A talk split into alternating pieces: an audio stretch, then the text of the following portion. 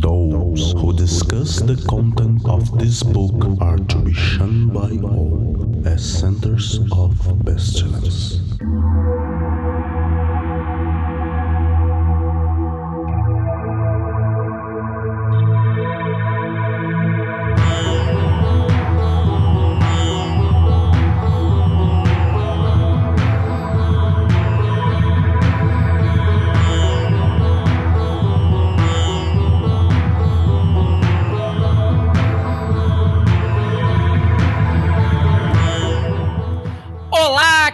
Crianças do abismo! Está começando mais um Foco de Pestilência, o seu podcast sobre magia, iluminismo científico e outras exonerícias. E hoje estamos aqui celebrando o Baco, Evoé Baco, com a presença maravilhosa de Raquel Ferraz Evoé, Baco! e também nosso convidado voltando aqui ao Foco de Pestilência, Rafael Andrade. Ah, ser ou não ser? Eis a questão. Não, não é a nossa questão de hoje, né? talvez, talvez, talvez seja.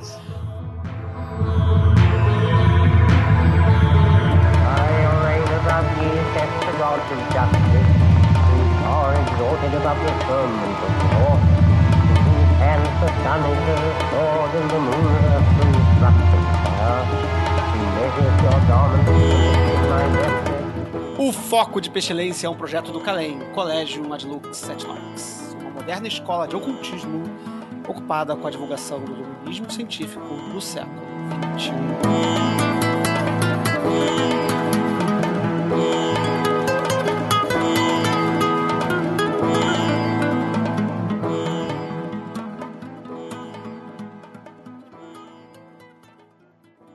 Vamos com os nossos tradicionais recadinhos do Calem. Primeiramente, sempre agradecendo as nossas colaboradoras e colaboradores do Foco de Pestilência que estão aqui mantendo o nosso programa no ar. Muito obrigado a todos vocês que continuam colaborando com a gente. E você que ainda não está colaborando, considere colaborar com o Foco de Pestilência. E se você não pode colaborar com dinheiro, colabore com divulgação, colabore com apoio, mande mensagem pra gente, diga que gosta da gente. Nem toda colaboração precisa ser financeira, é claro. Você pode colaborar com a gente dando apoio, divulgando, chamando outras pessoas. Mas toda colaboração é importante. A partir de 11 reais você pode ajudar a gente a manter o programa no ar. Entre lá em catarse.me barra foco underline de underline pestilência para colaborar e ajudar a manter o nosso programa aqui, nossa pestilência mensal, ou mais ou menos mensal, que esse programa né, tá entrando meio atrasado, foi mal aí. Mas muito obrigado a todos que colaboraram e obrigado também aos que vão começar a colaborar agora, que vão se sentir motivados e, e- e emocionados para juntar com a gente aqui. Bom, gente, e quanto ao calendário de eventos do Calem, nós tivemos aí no mês passado, nós tivemos o módulo zero e agora, enfim, vamos voltar até a aula do curso tradicional de magia nos dias 20 e 27 de agosto no Rio e em São Paulo. Nós teremos o módulo astral do curso de magia de Lux do Colégio Adlux Etnox. Sim, depois de dois anos e um quebradinho de pausa, estamos retornando às aulas presenciais, tanto no Rio quanto em São Paulo. E o primeiro curso será o módulo astral, em que nós exploramos as, as investigações dos espaços extrafísicos né, do nosso fazer mágico. Né? A gente chamava esse módulo antigamente de viagem astral, mas a gente achava que esse nome era meio conf- confundia mais do que ajudava, então agora o módulo se chama módulo astral e com ele nós vamos trabalhar essas habilidades aí da exploração dos mundos extrafísicos. As inscrições para os cursos vocês encontram no Eventbrite do Calem.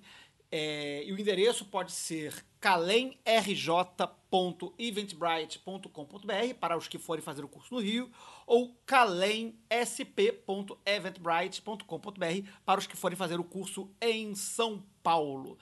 Se você é apoiador ou apoiadora do Foco de Pestilência, você já está sabendo dessa notícia desde ontem. Teve divulgação antecipada do curso para os apoiadores e apoiadoras do Foco de Pestilência, então algumas vagas já estão acabando. Da última vez que eu olhei, já tínhamos aí quase 60 ou 70% das vagas do- de São Paulo ocupadas, já pagas pelas, pela galera que é apoiador do Foco de Pestilência. Então, muito obrigado aí. O Rio de Janeiro acho que estava com quatro. Estava com 40% das vagas já preenchidas. Então, corram! Se você está ouvindo esse programa, corra para o Eventbrite do Calem para poder fazer a sua inscrição no módulo, porque depois desse a gente não sabe quando é que vai ter outro módulo de astral. Aí a gente vai, vai seguindo os outros módulos mais ou menos na ordem, aí é, provavelmente o próximo deverá ser em outubro. Então, corra para o Eventbrite do Calem para fazer a sua inscrição no módulo Astral, que vai acontecer dia 20 e 27 de agosto no Rio e em São Paulo. E sobre calendário, também temos aí, sempre lembrando, o Colóquio Pestilência em Foco 2022 Magia e Sociedade, que vai acontecer no dia 5 de novembro.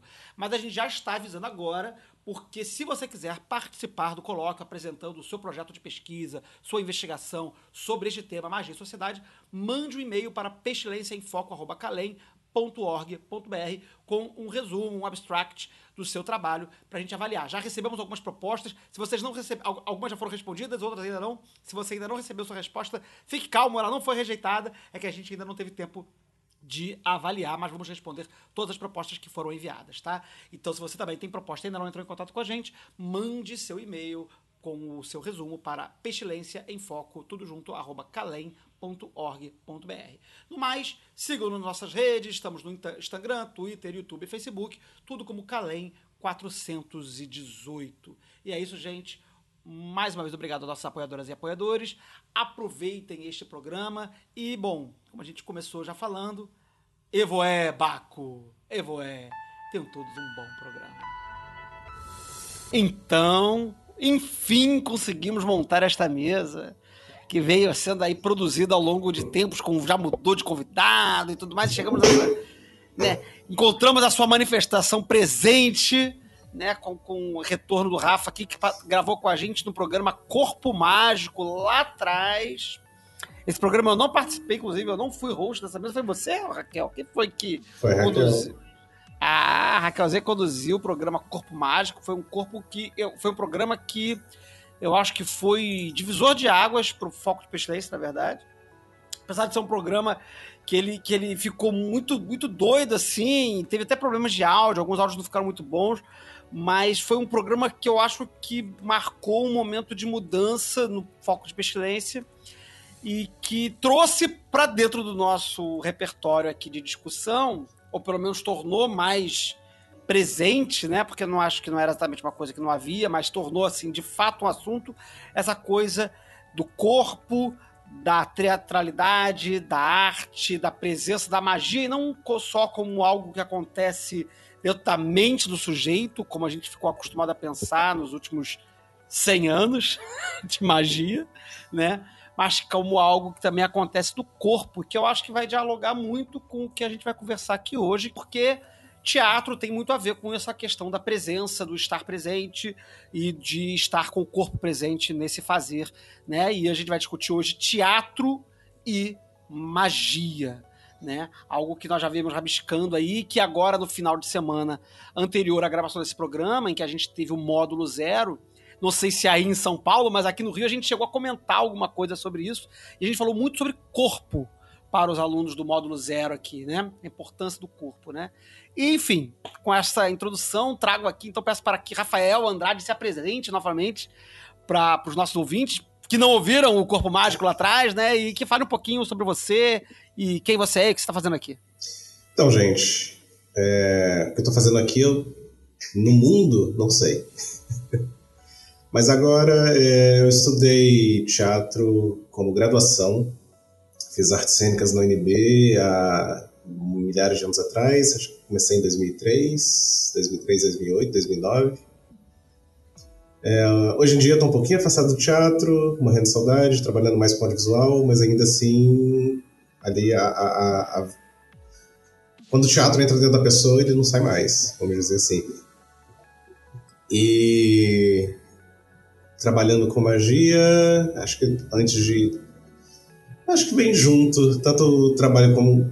Tanto o, o, conhecimento, a curiosidade sobre teatro e sobre magia, elas vêm, começam ali juntas na minha, na minha adolescência. Então, são coisas paralelas para mim. E isso muito do corpo também, é, essa questão do corpo como agente é, de magia também é, é, é uma tônica na vida. Então, não sei, não sei se eu respondi. talvez sim. Gente, se eu ficar caótico demais, me tragam pro chão. Eu posso ser mais preciso se precisar.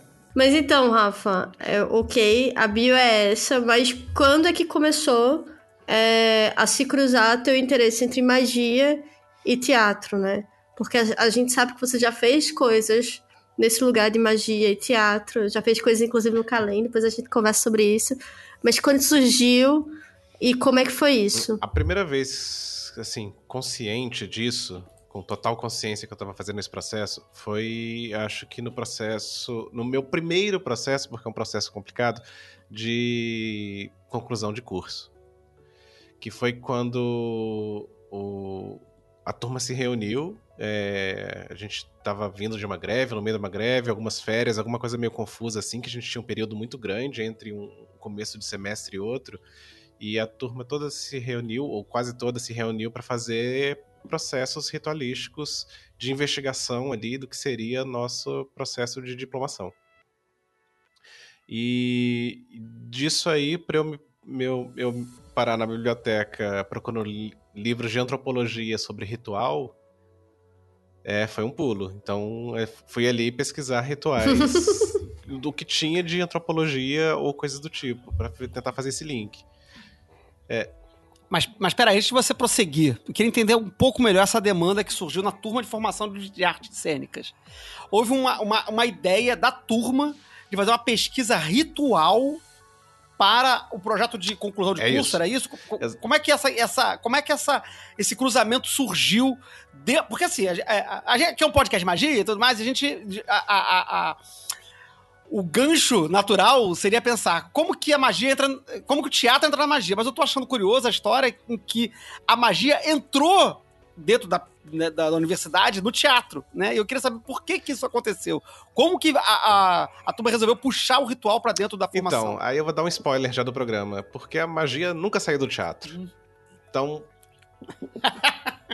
tem alguma coisa ali. Tem alguma coisa. A gente vai explorar melhor aqui no, no nosso programa, mas tem uma uhum. coisa. Então, assim, é muito comum você ver estudantes de teatro, fazedores de teatro, é, embarcar para esse mundo. A maioria dos meus amigos da época da faculdade, hoje em dia, no mínimo, no mínimo, jogam tarô. Assim, todos. Uhum, sem, uhum. sem. Bom, tem algumas exceções, mas todo mundo embarca para alguma coisa ritualística, mágica, que acho que é um chamado Aí é complicado para mim, porque eu tenho os dois chamados, mas assim, é, para mim é um chamado muito parecido, tanto de teatro, de arte, quanto de arte mágica. É, é muito difícil dissociar. Então a gente tem, na tradição teatral, uma questão mágica, a gente tem vários, vários teóricos falando sobre isso durante. Então, quando você vai estudar isso na graduação, você vai, em algum momento, ler algum teórico que fala sobre magia ou ritual de alguma forma dentro do teatro. Então é um processo uhum. que muitas vezes é natural dentro do meio teatral. Tem, a gente tem muitas similaridades. Ih, rapaz, a gente tem muitas similaridades, similaridades, entre um fazer e o outro fazer. E aí, como é que foi o resultado desse Bom, trabalho? o resultado foi, para mim, foi péssimo, na verdade, porque Eu briguei com a sair do projeto. Fui fazer outro. Mas o projeto, o, o, eles acabaram, também não acabaram propondo fazer exatamente o que, que ia ser feito, foram fazer uma montagem de Macunaíma. Que foi muito, muito interessante. Olha lá. Foi muito, do seu, do seu ponto de vista, foi também uma construção mágica. E aí, a gente uhum. tem uma questão também no teatro, que é, a gente tem muitos diretores, muitos atores que são chamados de xamãs.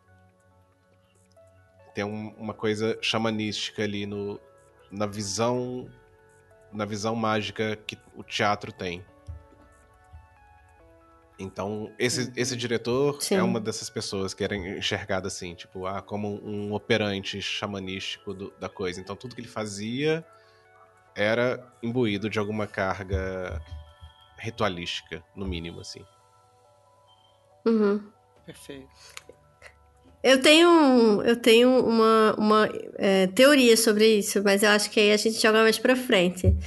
Porque a gente está chamando hoje esses sacerdotes de xamãs e Sim. diretores de teatro, né? É, é, Que tem loucura, outro né? momento também na faculdade bem anterior, só pra, desculpa, é, voltar o, o negócio de onde que tem um, Uhum. teve um professor também, cara, teve vários professores, não, aí eu tô aqui lembrando, são, são vários professores em momentos diferentes, tem professor que trabalhava, é, o- que trabalhava a questão do brincante, que os terreiros que a gente estava conversando antes de começar, e também um professor que mais especificamente ele trazia ele tentava criar um teatro ritual também.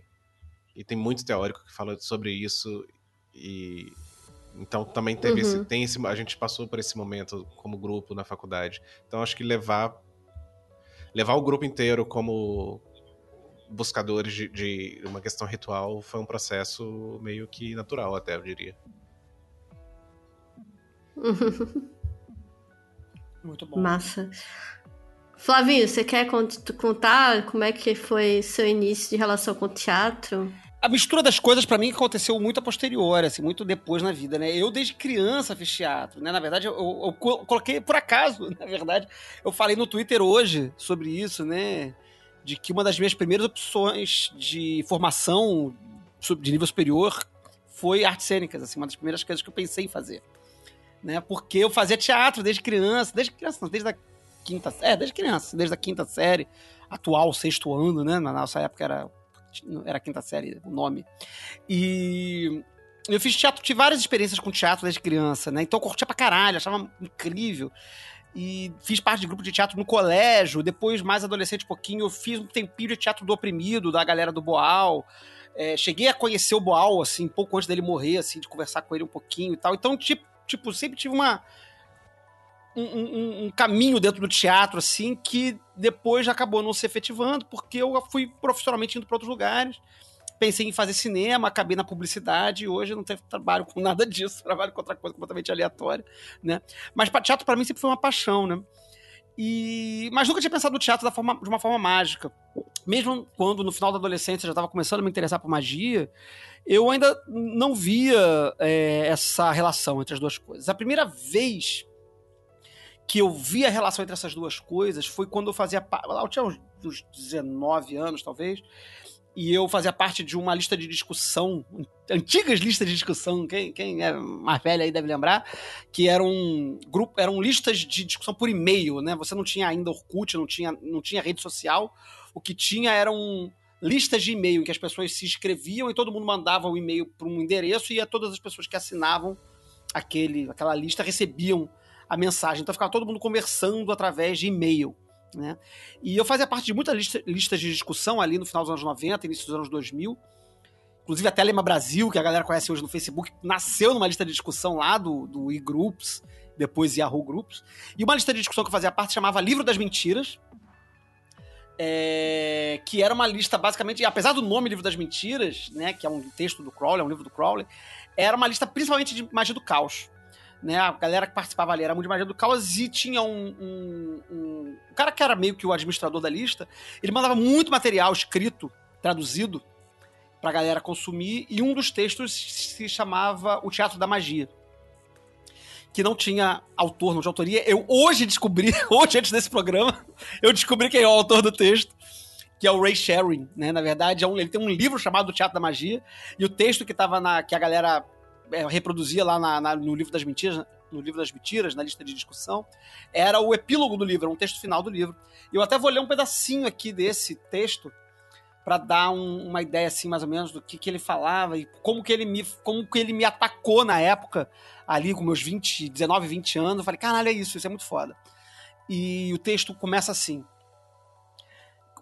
A magia é mais que uma necessidade hoje e tem um alcance muito maior que no seu período xamanístico.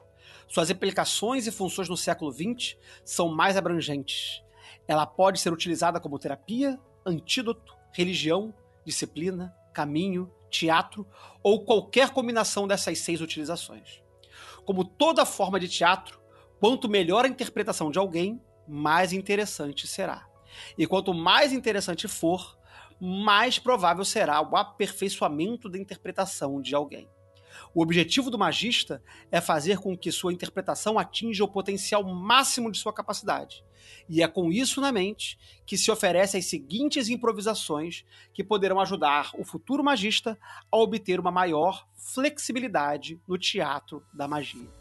E aí o texto segue com vários tópicos: anonimato, efeitos sonoros, caracterizações, é, caminhar ao contrário. Aí propõe uns exercícios e umas, enfim, umas mentalizações, uns negócios aqui muito doidos e tal. Sigila, fala de sigilização, né? Sobre sonhos, enfim. É um texto basicamente dentro né, do, do, do, espectro aí da magia do caos, né? Mas, cara, quando eu li isso lá, dos meus 20 e poucos anos, eu falei, caralho, foda, magia, e que eu tô chegando agora nesse rolê, teatro, eu falei, caralho, é isso. Mas ainda foram anos até costurar isso de uma forma melhor, quando eu fui estudar mais Aurora Dourada e conhecer melhor magia cerimonial, porque eu, como a maioria, com muita gente, eu entrei aí na magia pela magia do caos. E a magia do caos é por seu perfil muito solitário, né? Especialmente lá no início, que estava todo mundo muito sozinho, ainda se conhecendo pela internet e tal. A gente tem essa perspectiva meio, meio pouco conjunta, pouco coletiva da magia ali, né? E só depois, quando eu fui trabalhar com outras pessoas e estudar mais magia cerimonial, é que eu vi o teatro acontecendo. E aí eu vi essa coisa que eu falei domingo passado pro grupo de, de, de módulo zero daqui do Calem, né? Que magia é como se fosse um teatro. Eu acho que eu já disse isso aqui no, no, no Foco de Pestilência. Em que o magista, ele é ator e plateia ao mesmo tempo, né? Então, minha, minha, minha, meu, meu roteiro entre o teatro e magia foi, foi esse caminho aí na, através da magia do caos. Mas chegando na magia cerimonial depois. É isso aí. E você, Raquelzinha? Você acha que não vai falar, não? Ah. Ai, gente, é engraçado, né? Porque eu acho que o Rafa foi o único que não disse que fez teatro infantil. Rafa, você fez teatro infantil? Eu, eu não fiz teatro infantil, não. Eu fiz teatro quando era Você adolescente. Fez... Mas eu. Então. A primeira, a primeira é... peça que eu fiz, a primeira peça que eu fiz, grande, mas eu já tava na oitava série, era. Que é o uhum. atual nono ano, foi As Bodas de Sangue do. Sim. Do Garcia Lorca. Né? E antes disso, Sim, okay. eu tinha feito eu tinha feito as máscaras de Menotti the Pitch. Eu fiz o Arlequim, que foi meu nickname de internet durante muitos anos. Olha ela. Mas você fez quando era criança. Então eu vou refazer a, o, a ideia que eu tô trazendo aqui. Mas assim, fez teatro quando era criança. Começou quando era criança. É, de certa forma, sim. Adolescente. É, fiz um pouco quando criança, de fato, mas fui fazer mais, assim, tipo, com uhum. aula de teatro mais na adolescência, sim. Uhum. Rafa também? Eu comecei a fazer teatro adolescente. Acho que uns 14, pro, 14 ou 15 anos, alguma coisa assim mas fazendo teatro infantil. Ai. Ai. Aí, eu comecei a fazer teatro. Na verdade, meu tio, ele é, é formado em artes cênicas. Artes plásticas e artes cênicas. E ele tinha um grupo de teatro de bonecos. Então, meu primeiro contato com o teatro foi um teatro de bonecos e teatro de sombras, que ele também brincava, enfim. Meu tio sempre gostou de cultura oriental e tal, então tinha todo um rolê. E quando eu tinha, sei lá, por volta dos meus 8, 9 anos, muito jovem, é, eu estudei no Conservatório Pernambucano de Música. E lá eles tinham um programa de arte integrada, em que a gente fazia tudo junto. Era música, teatro, dança, enfim. E dentro de um recorte muito dentro da cultura popular pernambucana. Então a gente fazia, a gente começou o grupo fazendo meio que um pastoril em cima de uma, uma, uma peça chamada Baile do Menino Deus, que era um grande reizado. Só que nisso, dentro dessa peça, você tinha várias, vários brinquedos de Pernambuco, que era assim, o maracatu, o caboclinho, e a gente aprendia tudo isso. Só que é, não só é, era isso, porque tinha um grande mito atrás, né? Tinha uma grande mitologia, tanto meio cristã, porque o rezado é isso, mas também muito pagã. E, e tipo, muito ligada a, a como Recife comeu as religiões afro-brasileiras, né? Então era um tudão de muita coisa. Então a minha primeira é, relação com o teatro foi meio voltado a um teatro meio ritualístico, dentro desse rolê da cultura pernambucana. E aí a gente montou esse, esse baile do Menino Deus Rezado, montou uma, um, uma peça que chama Bandeira de São João, que é sobre o São João, e que era muito engraçado, porque era muito mitológico, sabe? O sol se esconde, as pessoas vão atrás do sol, sabe? Essa, toda essa história narrativa. E a gente era muito criança fazendo esse tipo de coisa. E eu sempre fiquei com esse registro e, e, assim, criança quando faz teatro, ela faz se divertindo, né? Muito natural. Você tá lidando com sua imaginação e você é um monte de coisa e você... Enfim. Então essa foi a minha, minha primeira experiência com teatro. Fiquei até, sei lá, uns 14 anos. Depois eu conheci um grupo de, de uma galera da faculdade. Eu não era da faculdade, claramente. Eu era uma criança de 12, 12 anos. E, e, aí conheci uma galera que fazia teatro de faculdade, aí fui fazer, sei lá, eu acho que eu fazia som para eles. E aí depois comecei a fazer é, teatro com outra galera de uma escola, e que era de uns amigos meus e tal, com Marcelo Valente, que para mim é uma grande referência até hoje. E e ele tinha uma visão de teatro muito. E ele tinha sido aluno do meu tio, é muito louco. Recife é uma cidade muito pequena. E ele tinha sido aluno do meu tio, então todo mundo se conhecia, todo mundo via as mesmas peças, todo mundo frequentava a mesma coisa. E ele tinha uma, uma visão de teatro muito abrangente, assim. A gente tinha aula de circo, a gente tinha umas aulas de yoga, a gente tinha aulas de leitura, a gente jogava RPG, a gente tinha umas aulas de música, tudo isso para fazer essa formação desse corpo desse ator. E era muita coisa, tipo, uma lista de livros para ler, enfim. É uma formação que a gente que hoje, pensando, me parece uma formação meio iniciática mesmo, muito parecida com outras formações de magia que a gente vê. E aí é tanto que esse meu grupo de amigos, muito, muito dessa galera foi fazer artes cênicas. Assim como o Flavinho, eu quase estava lá, quase fui. Mas aí decidi fazer outros caminhos por milhões de motivos, bem mundanos tipo, querer ganhar dinheiro dar certo e mó cagada, assim, equivocada. É, e aí, assim, é engraçado, muitos amigos meus se formaram, trabalham com, com isso, fazem filme, enfim, peças em Recife, peças aqui em São Paulo e tal. E eu me distanciei por completo, assim. E aí, quando eu, vou, quando eu comecei a estudar magia, eu comecei a, a ouvir o chamado de voltar a estudar teatro. Então, é, eu fiz o, a, a magia me, voltou, me, me, levou de volta ao teatro. E a, e a um olhar muito sério, assim. Quase como um rolê de uma forma como eu vejo minha vida. O teatro para mim é uma forma de ver vida, assim. Assim como a magia, né? Acho que essa é mais ou menos a minha história. Muito bem. Muito bom. Então todo mundo aqui com histórias longas e muito ricas com, a, com, com, com o teatro, né? É, e depois com a magia ou com as duas coisas ao mesmo tempo, né? Mas enfim, vamos, vamos falar então agora sobre de fato aqui a, a o, que, que, o que, que teatro tem a ver com magia, né? É, e como o, o, Rafa falou, né? Falou que aqui ia dar um spoiler, né? É, uma das, da, da, das perspectivas do, da origem do teatro, né? Do teatro, pelo menos do teatro ocidental, né? Que tal? Ele teria origem ritual, né? É, algumas pessoas apontariam especificamente para o teatro grego, que seria é, algo de, de fins é, é, de representação das divindades, apresentação das, dos, dos, mitos e tudo mais e tal, mas tem também possibilidades ainda mais antigas, que apontam inclusive para o Egito, para a dramatização de Isis e Osíris, para rituais primitivos e tudo mais e tal. Então o, o teatro ele parece que está é, é, é, enraizado no drama ritual, né? E aí, enfim, Rafa, você quer desenvolver, já que você falou que ia talvez abordar um pouquinho é, isso aí? Eu acho que posso desenvolver sim. A gente tem que fazer, acho que primeiro o primeiro recorte, que é que é o uhum. mais chato, que sempre pergunta é o que é teatro. E aí, uhum. parafraseando Suassuna, teatro nasceu na Grécia. O teatro grego nasceu na Grécia. A gente chama de teatro uma, uma gama de coisas que são representações cênicas, são danças, são apresentações dramáticas, vários outros nomes, mas como a, gente, a própria palavra teatro vem do grego, né? Então, normalmente, quando a gente fala de teatro, a gente está vindo para essa tradição grega teatral que nasce como um, uma questão mística, religiosa. Acho que mais religiosa do que religiosa do que mágica, mas e aí isso aí é, acho que é outro programa com essa, com essa diferença.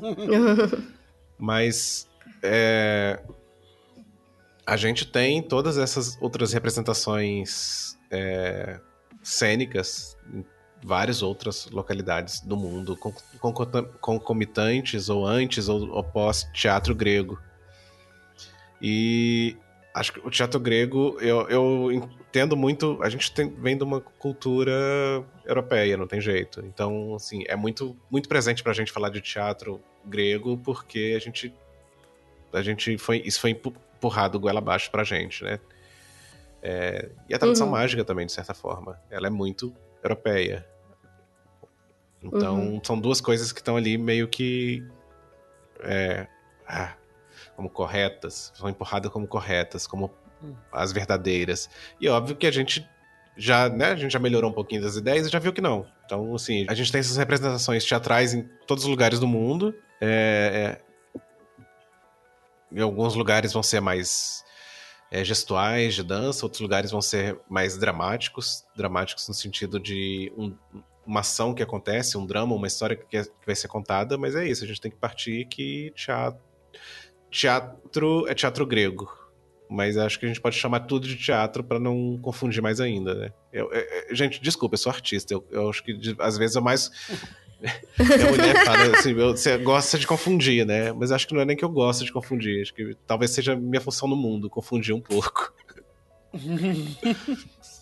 Mas eu acho que faz todo sentido mesmo. Ah, desculpa, Flavinho, o que, que você ia falar? Não, eu ia puxar aqui, né? É...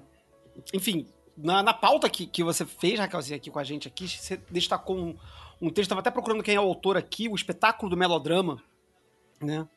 É, e nesse texto aqui, que fala, fala dessa definição, é, vamos dizer assim, da palavra teatro, né? Uhum. Que vem do grego teatron, é, que seria é, o lugar físico, o lugar onde se vai para ver, né?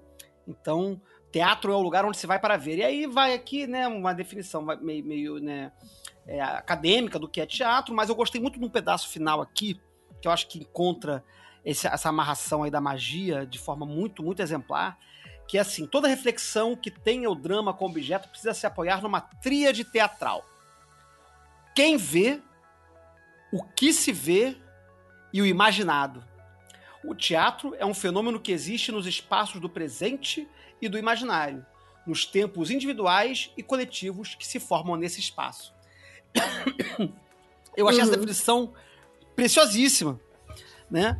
Porque ela fala muito do, do nosso fazer, é, inclusive invocando uma palavra que muitos magistas é, tem, é, acho que hoje em dia nem tanto, mas isso já tem, vem sendo encarado com um pouco mais naturalidade, embora venha sido dito desde o Elifas Levi, não é uma novidade exatamente, né?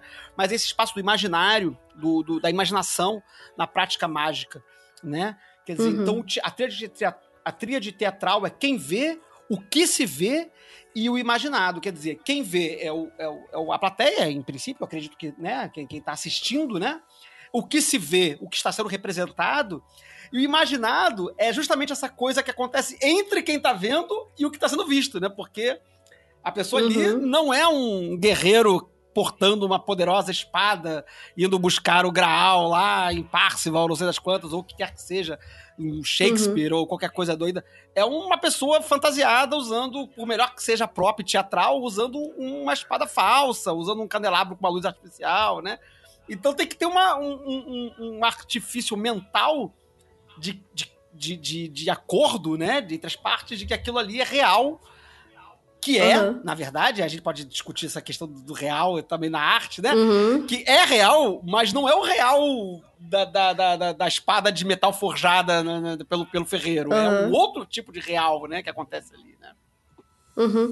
Tem uns estudos, meu tio uma vez estava me contando que tem uns estudos de neurocientistas sobre esse autocomplete que, que, que torna, que faz essa quarta parede, né? Que torna algo que não é real, um Peter Pan andando, em realmente assim, uma pessoa fingindo ser uma criança é, perdida em alguma em algum lugar imaginário, mas que no final você acredita naquele momento, você suspende e você acredita que ali está o Peter Pan. É, é um por... fenômeno cerebral muito louco. A é, gente faz isso. isso. quando a gente vê um filme, a gente fica preocupado com, uhum. os personagens, né? Com a integridade deles, chora quando eles Sim. morrem, né? É, não é uma fantasia meramente, né? Quando é ruim, a pessoa. É, muitas críticas de cinema Sim. vêm exatamente em cima disso. Pra você a, a, a, o espectador não consegue né, é, se relacionar com aquele personagem, não consegue ter, sentir né, as emoções com aquele personagem e tal. Mas quando isso é poderoso, quando isso acontece, você fica angustiado, você fica com medo, você fica com pena, você fica com dó, fica com uhum. raiva, né? Por coisas que são ficcionais, né?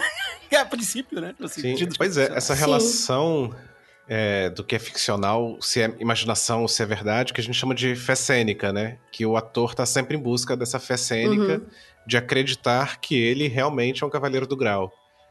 Bom, tem inúmeros uhum. tratados teatrais sobre se isso é bom, se isso é ruim, como fazer isso.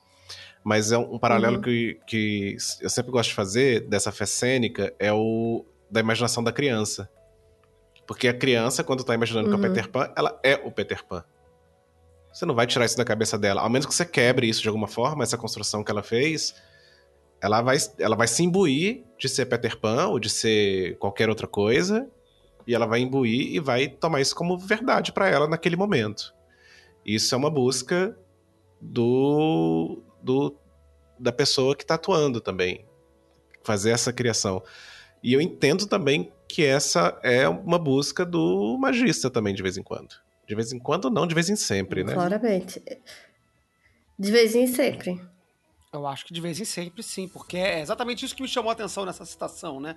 Dessa tríade teatral, né? Do, do quem vê, o que se vê e o imaginado, né? Quer dizer, o, o quem tá vendo, que, que no caso, como a gente falou aqui, né? O magista, especialmente o magista que está solitário em casa fazendo suas cerimônias, ou até num rito coletivo, né? É, ele é o, o que vê e o que é visto, né, ao mesmo tempo, não só por ele mesmo, como pelos, pelos outros irmãos, né, ou irmãs que uhum. estejam fazendo junto, né, mas ele é o que vê, o que é visto e o que, e que existe essa coisa que aqui está chamado de imaginado, mas que no, na, no, na, linguagem talvez do Eliphas Levi seria o astral, seria outros, outros mediadores aí que, que, que, que, que fazem esse, essa relação, essa, essa articulação entre quem faz e quem vê, né? Sendo essas duas, esses dois personagens da mesma pessoa, né? É, é, por isso que eu achei isso muito rico, né? Porque o magista faz isso o tempo todo. Né? E ele procura essa fé teatral. Embora a gente fale muito de certeza, não fé, né? Mas é essa crença, essa suspensão da descrença, na verdade, né? Ou, ou pelo, uhum. né? não, não, necessariamente acreditar, mas suspender que aquilo é inacreditável, pelo menos, né? Para que, que a operação mágica ocorra, né? É, eu não sei se vale a gente já ir para a, a concepção de ato mágico e fazer esse link, Flavinho. Antes, antes, antes, eu acho que sim, mas antes, já que a gente conversou uhum. um pouquinho sobre teatro grego e também sobre as problemáticas desse teatro, ser grego ou não, uhum. eu queria chamar o áudio do Marcondes Lima, que é o tio da Raquel. Ai, gente, a gente traz a nossa família.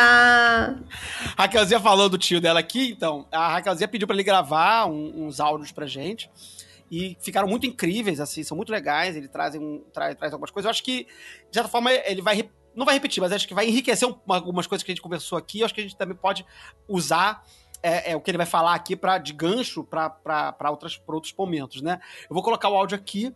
É um áudio um pouquinho longo, de mais ou menos 4 minutos, mas não tem problema não, vocês vão curtir, ouçam aí com carinho o tio de Raquel Ferraz aí, que mandou esses áudios com tanto carinho pra gente. É meio estranho falar sobre esse tema magia cerimonial e teatro assim sozinho. Mas vamos lá. É, eu venho de uma realidade brasileira, nordestina, onde esse universo mágico está presente em diversas instâncias da vida. E isso independe de religiosidade, de crença. E eu vejo que o teatro também é indissociável dessa dimensão mágica e dessa dimensão cerimonial. É, a gente vê isso no mundo inteiro. É, se a gente pensa assim, o teatro ocidental que a gente vê, ou, ou, elegeram que a origem se deu na Grécia, ou que a, dali partiu um, um, uma semente, um germe e que se estabeleceu, se estruturou se definiu e se expandiu, é, nós temos essas referências históricas de uma origem ritual, de, um, de uma certa relação com essa dimensão cerimonial e mágica, é, mas penso eu que onde quer que exista um xamã, o passo seguinte é uma representação teatral. Na verdade, é uma representação cênica, envolvendo música, dança e representação, como a gente chama. É...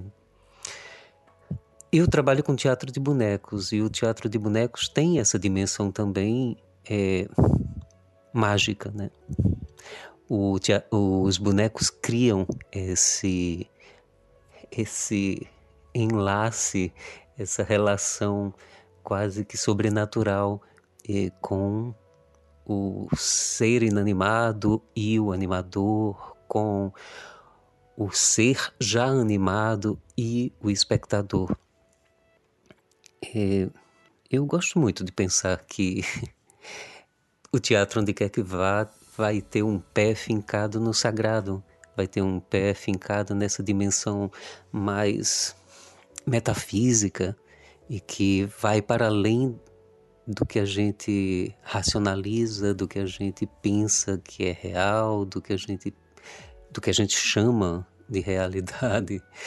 Me parece que essa dimensão com energias e forças é, ocultas e da natureza é, vão e estão presentes. E talvez sejam elas exatamente que fazem com que o teatro e as artes da cena nunca morram, nunca desapareçam. É, é de um é de um corpo, é de um espírito, é de uma uma entidade que se precisa para se fazer, é para ocorrer, para acontecer. E eu acho que isso é mágico, é, ma é, é magia. É pura magia. Muito bom, muito bom. Gostei muito, muito dessa fala dele aqui. Tocou em algumas coisas que a gente falou lá atrás, né? Mas eu gostei muito especificamente dele citar, primeiro, é, a questão que a gente chegou a rabiscar, né? Do xamã, né? Essa figura uhum. que ficou, foi tomada emprestada no teatro, né? Esse nome do xamã, né? Ele fala, né? Onde houver uhum. um xamã, haverá uma uma representação cênica. Ele, ele, eu achei interessante ele fazer essa, essa correção, entre aspas, aí, que ele fala teatral e depois ele fala cênico, né? Tipo assim, porque fala de música, de dança e tudo mais e tal, né? Uhum. E aí ele fala essa cena, né? Essa orquestração cênica, né? Que, que talvez seja até a, a, a, a expressão, não sei, falando vocês que são entendidos de teatro profissionalmente aí, de, de verdade, não são pitaqueiro que nem eu, né? Se, essa, se existe essa distinção, né, entre o que é teatral, o que é cênico e tudo mais e tal, ou se isso é, é irrelevante, mas eu achei bacana isso, porque ele tirou dessa coisa meramente de falar, que pode parecer que é coisa de teatro é ficar falando, e falou de dança, falou de movimento, falou de música, falou de outras coisas que uhum. compõem o espaço ritual, né? O espaço teatral barra ritual, né? É, eu, eu acho que tem um, uma coisa que eu acho que engloba mais, talvez, que seja performance, né? Tipo, tem até um. Eu esqueci o nome dele, mas ele, ele, ele tem um estudo chamado da, do ritual à performance. Que eu acho que talvez abarque é, mais, entre aspas, muitas aspas, modalidades. E aí, muito complicado também é, dividir as coisas em seus fenômenos, né? Porque eu acho que tudo no final é teatro. A dança é um teatro, porque ela tem um significado, ela conversa, enfim. Ela entra em vários é, critérios que atenderia o teatro.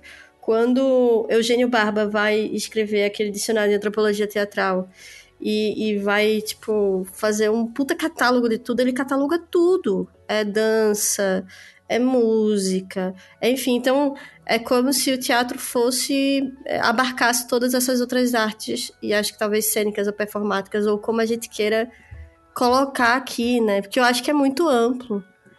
É tipo, eu tava ouvindo o podcast de, um, de uma atriz e ela dizendo assim que começou a fazer teatro em quadrilha junina, que ela identificava a quadrilha como um teatro. Então, assim, que é, tem uma narrativa, tem uma história, a dança também tem uma história, sei lá, desses grandes balés ou até mesmo, sei lá, dança havaiana. Mas o que eu fico também achando interessante é essa grande discussão, né? O, ritu... o teatro nasce do ritual ou o ritual nasce do teatro? E aí ninguém chega a um grande consenso. Tipo, eu só fico pensando em, é, em, em aquele antropólogo, né, o Turner, né, Rafa? Que vai escrever sobre essa, essa antropologia meio que pensando no ritual e no teatro, e que ele tem um, um colega que aí sim um, um ator e formado com um, uma formação de teatro que é o Schechner, e o Schechner inverte e diz assim, não, eles não têm o mesmo, eles podem ter se cruzado, mas são duas coisas que tiveram origens diversas, então sei lá quantas manifestações possíveis. O que a gente sabe é que os mundos se tocam, né? Com, Sim. com certeza. Bacana. E eu acho que eles se tocam o- é, nesse espaço do real, né? Ne- Nesse espaço desse, desse debate do real, né? O que, que é o real, né? Que eu acho também é um espaço de, de, de- tensão no, no- no cenário mágico, né? Fala aí, Rafa. Não, é, com certeza. Eles se tocam em muitos pontos. E o que é real ou o que não é real também vai ser debatido nos, nos dois mundos, no mundo cênico, teatral e no mundo mágico. É, e aí eu só vou fazer um pequeno parênteses, voltando ao negócio do teatro grego. A única coisa que a gente sabe é que o teatro grego nasceu de um ritual mas a gente não sabe das outras dos outros teatros do resto do mundo. Realmente tem Sim. essa mistura. Porque é uma questão dramática. Dramática no sentido de estamos contando uma história. E aí o que veio primeiro é realmente não, não dá pra saber, a gente não tem isso catalogado e talvez tá um pouco importe se, se tá catalogado ou não. O importante é que a gente tem é, essas funções, essas histórias com funções para além da história. Essas histórias que tenham funções de mover alguma coisa dentro das pessoas. Que é o que a magia também tem. a- Justamente. A função de mover alguma coisa dentro da pessoa. A gente tem talvez uma, diferenciação aí que a magia tenta mover o que tá fazendo. O, que tá, o, o próprio atuante da magia é que tá tentando se mover. E enquanto o, o artista cênico, ele tá tentando se mover a- através da sua ação de se mover, ele tá tentando mover um outro que tá o assistindo. Eu acho que a gente tem essa grande diferenciação aí. Mas Eu acho que o outro ia ser também, o outro né? ia ser ao mesmo lá, tempo, porque tempo. você não tem como se, você não tem como mover o- Uhum. o, outro se você não se mover. Isso é fato. Bom, isso é fato também é, é complicado, mas pra mim, para mim nesse momento agora isso é um fato. Eu não tenho como mover um outro que tá me assistindo se eu não me mover. E Uhum. talvez me mover pode ser ficar em absoluto parado, sem sem um movimento muscular, mas existe algo que está acontecendo. Não, tipo, eu trouxe essa provocação porque eu acho que a gente acha muita coisa. Mas eu acho que as duas coisas são criações humanas e com desejo. Alguém, uma hora na vida, quis criar um ritual, ou sentiu necessidade, ou viu que aquilo fazia parte da. Enfim, daquela comunidade, não sei o quê. A mesma coisa do teatro. Isso é o que eu acho que é a raiz das duas coisas. Esse desejo de encenação, ou de conversa com esse imaginário, ou de criação em cima desse imaginário ou de qualquer barganha em cima disso. Que é o que a gente faz. A magia é isso, o teatro é isso, essa, essa grande barganha com a realidade, como a gente pode mudar Total essa realidade, né? Enfim. Essa, essa- esse debate da realidade é muito, muito é, difícil de, de manter, de, de sustentar ele aqui agora, até porque o assunto ficaria muito doido, né? Mas é interessante pensar que a ideia de real ela é uma ideia que varia no tempo, na- nas civilizações, nas sociedades e tudo mais e tal. E se a gente for pensar, especialmente dentro de uma perspectiva religiosa, né, em que uma imagem ela é a coisa e não uma representação da coisa, né? Quando você tinha os ritos hierogâmicos, né, de, de, de cópula com a divindade, por exemplo, na Grécia, né, a cópula ela era com a estátua lá do deus. E isso, né, podia haver o, o, o, o, sacerdote, a sacerdotisa, enfim, na presença da divindade, mas a divindade a quem se fazia as oferendas, a quem se colocavam o sangue, o leite, as, né, enfim, as ofertas, era, ela era o deus ali. Né? Não era uma representação do deus, ela era o deus real. Sim. Né? É, assim como. é, é, se não precisa ir para Grécia 2.500 anos atrás, não. Assim como para um, um católico muito fervoroso, é, a imagem do santo, especialmente se for uma imagem sacra, uma imagem, é, é, um artefato religioso, ela é a coisa em si, né? ela é de fato o santo, o menino Jesus, Uhum. né? Daí vem a treta dos, dos protestantes, que vão dizer que não pode adorar a imagem, tem porque tá lá no Velho Testamento, etc. Mas é, é- é essa coisa de, de esquecer que aquilo é uma representação e tratar a coisa como real é parte do, do rolê das artes, não só das artes cênicas, Uhum. do cinema, mas também da pintura e, enfim, das artes plásticas como um todo, né? Em que você cria o real e não uma representação do real. E, enfim, tem toda uma discussão Uhum. também lá do Platão que vai dizer que a arte é um negócio zoado porque ela é representação da representação. E aí depois Aí ele que vai- lute. é, aí É. todo mundo vai, vai dizer que o Platão tá- tava doido e, e foda-se É. Platão, né?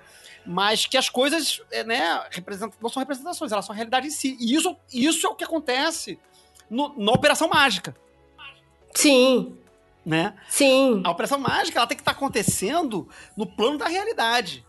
E não no plano da imaginação, né? Da ficção. Somente, né? Somente. É, somente. Ela, a, a, a imaginação, a ficção, e a gente fala muito sobre isso quando a gente está dando curso de viagem astral, por exemplo, e a gente falou Uhum. sobre isso também aqui no Rio, no, no módulo zero, né? Ela pode ser um pontapé inicial, né? Ela pode, a imaginação ativa, né? Você fazer viagem astral num, num campo maravilhoso. Aí você imagina o campo, por, por exemplo, fazer viagem astral em pintura ou carta de tarô, Uhum. né? Você fazer scrying, né? Você começa daquela imaginação ativa. Depois as coisas vão começando a tomar a sua própria realidade, né? Então essa, essa, essa coisa do real e do artificial, do artifício e da realidade, ela é uma coisa que é importante demais da magia e que eu acho que a magia toma, é, ou, se não toma, partilha, né? Dessa, Uhum. dessa- desse debate do que, que é real em cena e do que, que não é real. Mas você sabe que o meu tio ele tem uma teoria engraçada, meio tipo história, é, tipo anedótica assim, que a, na teoria dele o teatro nasce assim. Um dia estavam lá fazendo ritual e o santo não baixou. E aí o santo não baixou e o que é que você faz? Aí você começa a ensinar até que o santo baixe. Então, o, o que eu, e eu acho que é muito próximo do que o teatro faz e do que a gente faz enquanto magia, porque a gente e a gente pode falar de várias coisas aqui, inclusive de como se baixa santo em terreiro, que você vai repetindo aquele movimento até que uma hora aquilo vira verdade. E até que uma hora o santo baixa. E aí você deixa de estar fazendo uma representação e aquilo se torna real. Você deixa de ser é, Raquel, ou Flávio, ou Rafa e se torna Horus. E se torna outras coisas. E é real. E é tipo, até um. ret- É, pra mim é muito claro: arte ruim é quando a gente sente que é mentira. Uhum. Quando você sente que é verdade, aquilo é arte boa. Aí você. Aí isso é arte. Isso é, tipo. E o que, que é a experiência de Assunção Forma Deus? Né? Se não, Ah, então, né, em certa medida, a, a interpretação de um papel de forma tão é, é, é, encarnada, né, em que você se torna a divindade, né? Então. Eu acho que vale a pena a gente fazer assim, depois, não sei se você, Flávio, não sei se você, Meg, fazer recortar assim, imaginação. Quais são é, o- é, esses três lugares do ato mágico, né? A gente já É. falou aqui sobre Ah, imaginação. vamos falar, vamos falar deles, vamos falar. Os, os três lugares do ato mágico. que- Eu, eu, eu não sei se isso é uma coisa nossa aqui do Calem, se isso surgiu do Peu, De onde a gente tirou. de onde a gente tirou é. esse negócio, mas a gente divide o ato mágico em gesto, palavra e, e- e visualização, né? Ou imaginação, né? E isso meio que eu sei que é inspirado, na verdade, né? No, se, eu não me engano, se eu não me engano, isso foi invenção do Pedro Lamarão. É, inspirado naquele negócio de não pecar em gesto, ato e, e palavra, né? Então ele pensou o ato mágico como essas três categorias, né? Em, em gesto, palavra e ato ou imaginação, né? E, e a gente fala disso no módulo zero que aconteceu agora no Rio e São Paulo, domingo passado, Sim. agora dia 25, né? Em que a gente passa justamente por isso, né? Em como fazer os gestos, alguns gestos principais, né? Que é o corpo, que é o ato, que é a- a- a- a- o O movimento, corpo em movimento, né? Né? Isso. a vibração dos nomes divinos, ou a entonação, a fala mágica, e por fim, a visualização, ou a imaginação ativa, né? Visualizar. E aí no final a gente junta tudo e faz o quê? Teatro. Forma Deus. Ah. Teatro. Ah! Errei, errei, errei, errei. Perdão. Que é a mesma É, mas, coisa. mas a mesma coisa. que é a mesma coisa, que é a mesma coisa. E é muito maneiro, porque durante o, o módulo zero vai acontecendo isso. As pessoas falam, o que, que a gente tá fazendo, né? Tá fazendo, porra, um, movimentos esquisitos aqui pra frente e pra trás, e falando os negócios sem ter nada a ver. E depois eu falo assim, ó, galera, então, assim, vocês vão imaginar agora essa divindade XPTO aqui, e ela vai vir de cima, de trás, de baixo, da frente, vocês escolhem onde é que ela vai vir, ela vai entrar, vocês- e eu, aí eu, no caso, não sei como é que vocês fizeram em São Paulo, mas eu fiquei aqui narrando. A gente escolheu Tote, né? Então, Tote, na beira do Nilo, e aí é o, o, rio batendo nas suas margens, vocês sentem a brisa do Egito e não sei o que lá, e o bico de Ibis, e aí quando a Ibis escreve na areia é como se ela estivesse escrevendo, então pá, pá, pá, pá, pá, pá, pá, e aí pá, bate o sininho todo mundo, tote, fazendo, fazendo o sinal de entrando, o sinal de entrante vibrando tote. É, é porra, né, os, os oficiais da Golden Dawn, cada um é uma divindade, interpretando uma divindade. É, Eu né? O, o papel, é, o papel, a função da pessoa é um, é, é um personagem, né? A, a função que a pessoa tem naquele ritual específico é em si um personagem, ele é imbuído de vários significados, né? Sim. E, Eu- e, e, assim, tem umas coisas muito loucas que eu sempre fico pensando que é o quanto o gesto ou a asana ou todas essas coisas que a gente coloca pro corpo da gente ajudam a gente a, a assumir essa forma. A gente tem vários rituais em que você assume formas e você pratica formas. E a gente nunca pensa direito o que é que é assumir essa, eh, fazer essa forma com o corpo é um símbolo, é um símbolo quase de invocação. Você está chamando aquela ideia para o seu corpo, né? E como isso ajuda a, a tanto ao sucesso do ritual quanto a- ao sucesso da sensação do- daquela ideia específica, né? Uhum, Sei lá, em uhum. rituais como o, o ritual maior do pentagrama, em que você fica parado em determinada, em uma determinada é, posição e que aquilo tem uma representação e que aquilo é um chamado de um deus e que aquilo em si é um símbolo. Se você faz de um jeito massa, é capaz de você, pelo, pela sua posição, a, a forma como você está fazendo, aquela entidade baixe. Se a gente levar isso a- ao extremo, assim. Eu acho que não precisa levar ao extremo, não. Eu acho que isso é o efeito desejável. A gente já conversou É. aqui. Ah, Não sei se foi aqui ou se foi no, no, no Diário Mágico lá do Vignoli, quando eu participei, que eu contei a história da Assunção Forma Deus de Tote, que eu fiz num concurso, que eu tinha que fazer uma redação. tinha que fazer uma redação, e eu fiz uma Assunção Forma Deus de Tote, e aí eu, cara, passei o dia inteiro meio doido, é, sentindo o bico, com a cabeça meio se mexendo estranha, como se eu fosse uma ave, porque eu fiz uma Assunção Forma Deus de Tote tão, tão sinistra que eu fiquei meio, meio, meio ibis o dia inteiro. E eu fico me lembrando da, da galera que faz, tea, que faz cinema, teatro, e que entra personagem muito, muito feroz, e eu sei que isso é um problema, inclusive. Tem gente que vai se tratar depois, a gente tem a história dramática do Heath Ledger que, Uhum. enfim, parece que o Coringa ficou de coringado demais dentro dele lá e ele não conseguiu sair depois do Coringa, né? É, é, é, como, como isso é, mexe com o corpo de tão real que é. Sim, é tipo, é, eu me lembro que quando eu comecei a fazer o ritual maior do pentagrama, por exemplo, aquela, é, aquela posição do Shu segurando o céu, é, eu comecei a dobrar meus joelhos. Porque ao dobrar meus joelhos eu conseguia sentir mais peso, e aí eu senti o- algo como peso. Hoje em dia eu não penso mais dessa forma, mas naquela época eu queria sentir a ideia de alguém. Hoje em dia eu vejo o céu de outra forma. Mas aí, uma vez eu fiz isso dando é, esse módulo lá no Calem e uma pessoa fez: Eita caralho, agora eu entendi. Porque o corpo te faz compreender o que, que a gente tá falando. Cada posição tem um conceito, é um símbolo. Cada símbolo, ele, ele tá trazendo várias coisas. E, e é nesse lugar do gesto que eu acho que o teatro ajuda muito a questão da, da formação desse corpo e de como você trata esse corpo. Aí eu ia, chamaria aqui o Rafa. Não sei se você quer falar alguma outra coisa, Rafa, mas eu tô lembrando aqui do workshop de teatro mágico. Isso aí, temos que repetir, Isso é um é. workshop, é verdade. Como é que foi essa experiência, cara? Bom, acho que foi a minha primeira experiência também de fazer um workshop para pessoas que estudam e são interessados em magia. E aí minha ideia foi trazer alguns exercícios de teatro, alguns exercícios cênicos, que na época eu julguei que casavam com essa prática de vivência mágica. O que eu poderia trazer do teatro como ferramenta que melhorasse a prática mágica.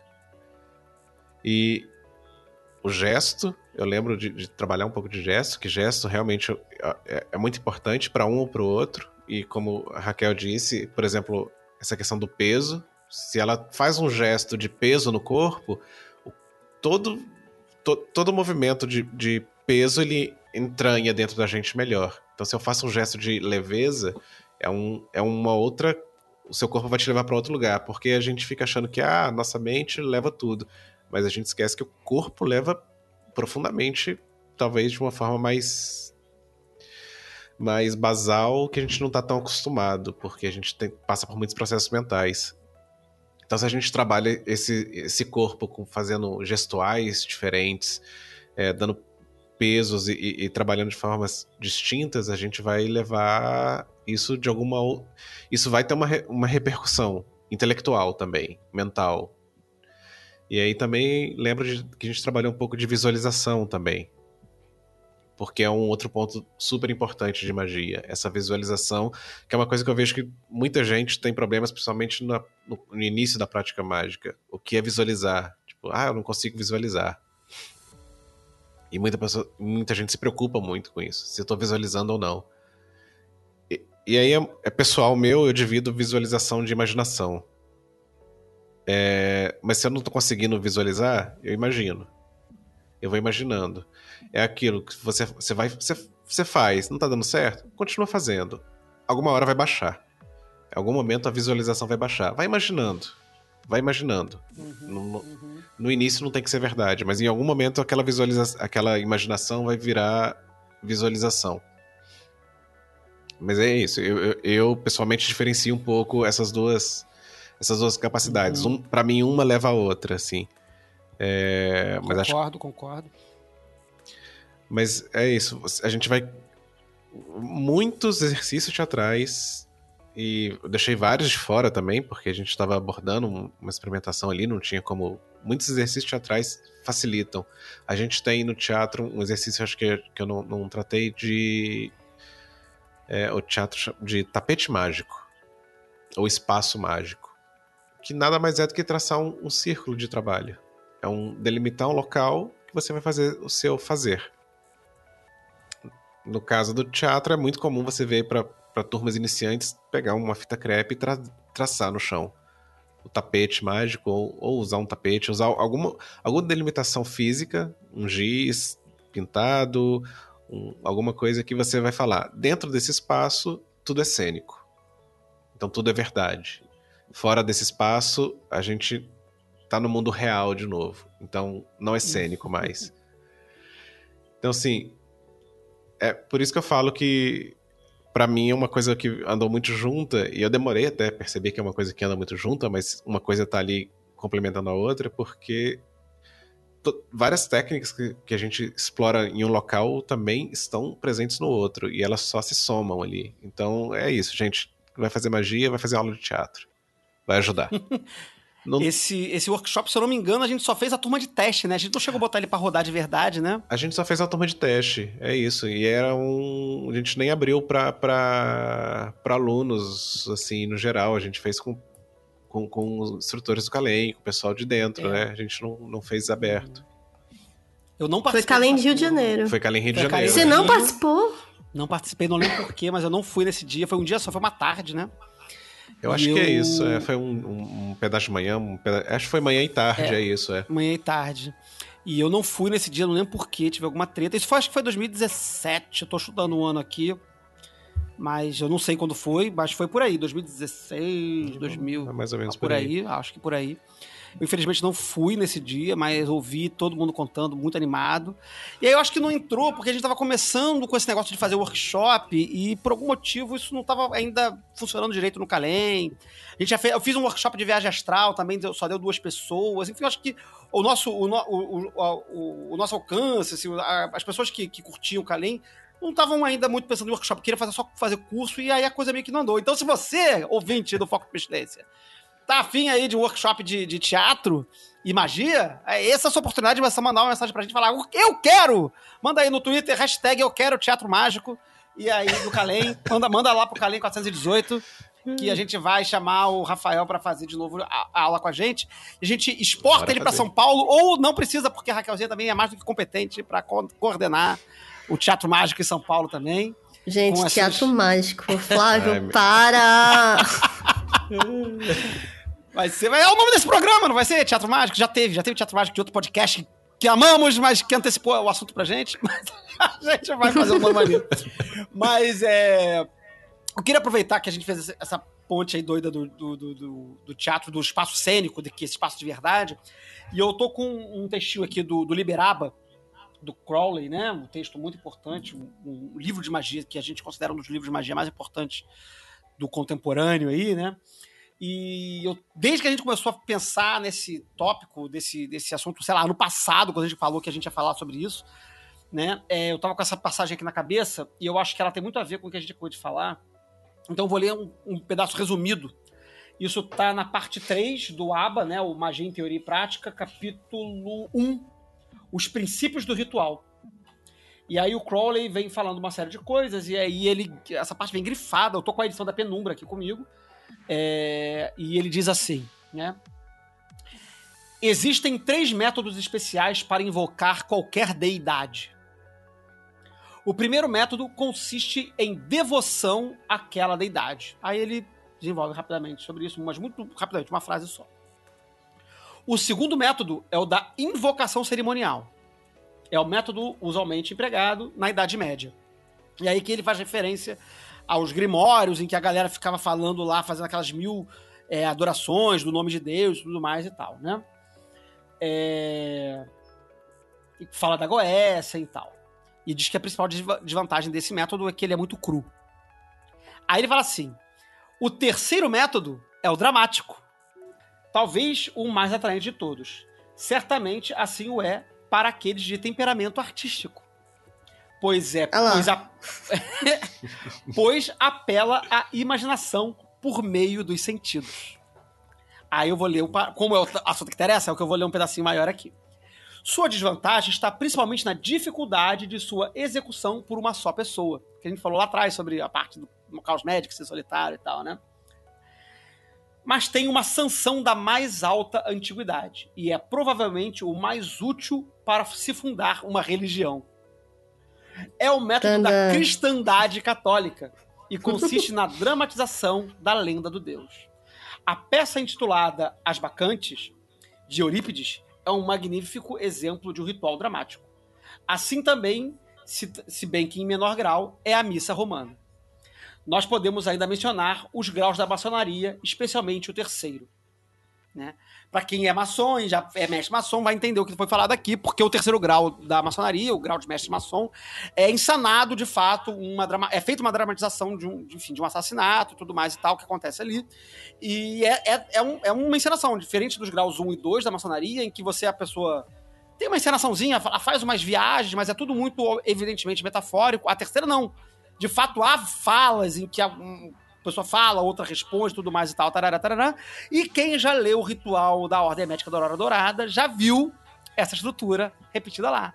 Em que uma pessoa fala, a outra responde, tarará, tarará, e que é uma peça teatral e que é muito poderoso e que não é por acaso em que grande parte dos membros da Ordem Médica da Aurora Dourada era composto de artistas, atrizes e atores de teatro, músicos, é, isso, é, autores, né, escritores e tudo mais. E a carga teatral e artística da Ordem Médica da Aurora Dourada é, era muito intensa.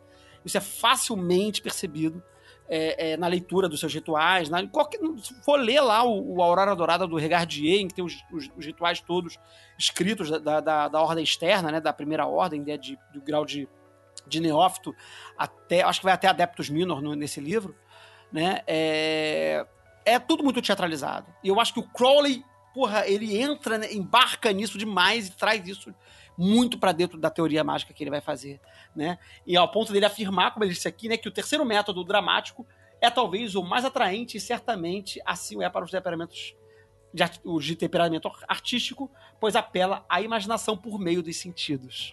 Cara, isso eu acho Sim. É. maravilhoso.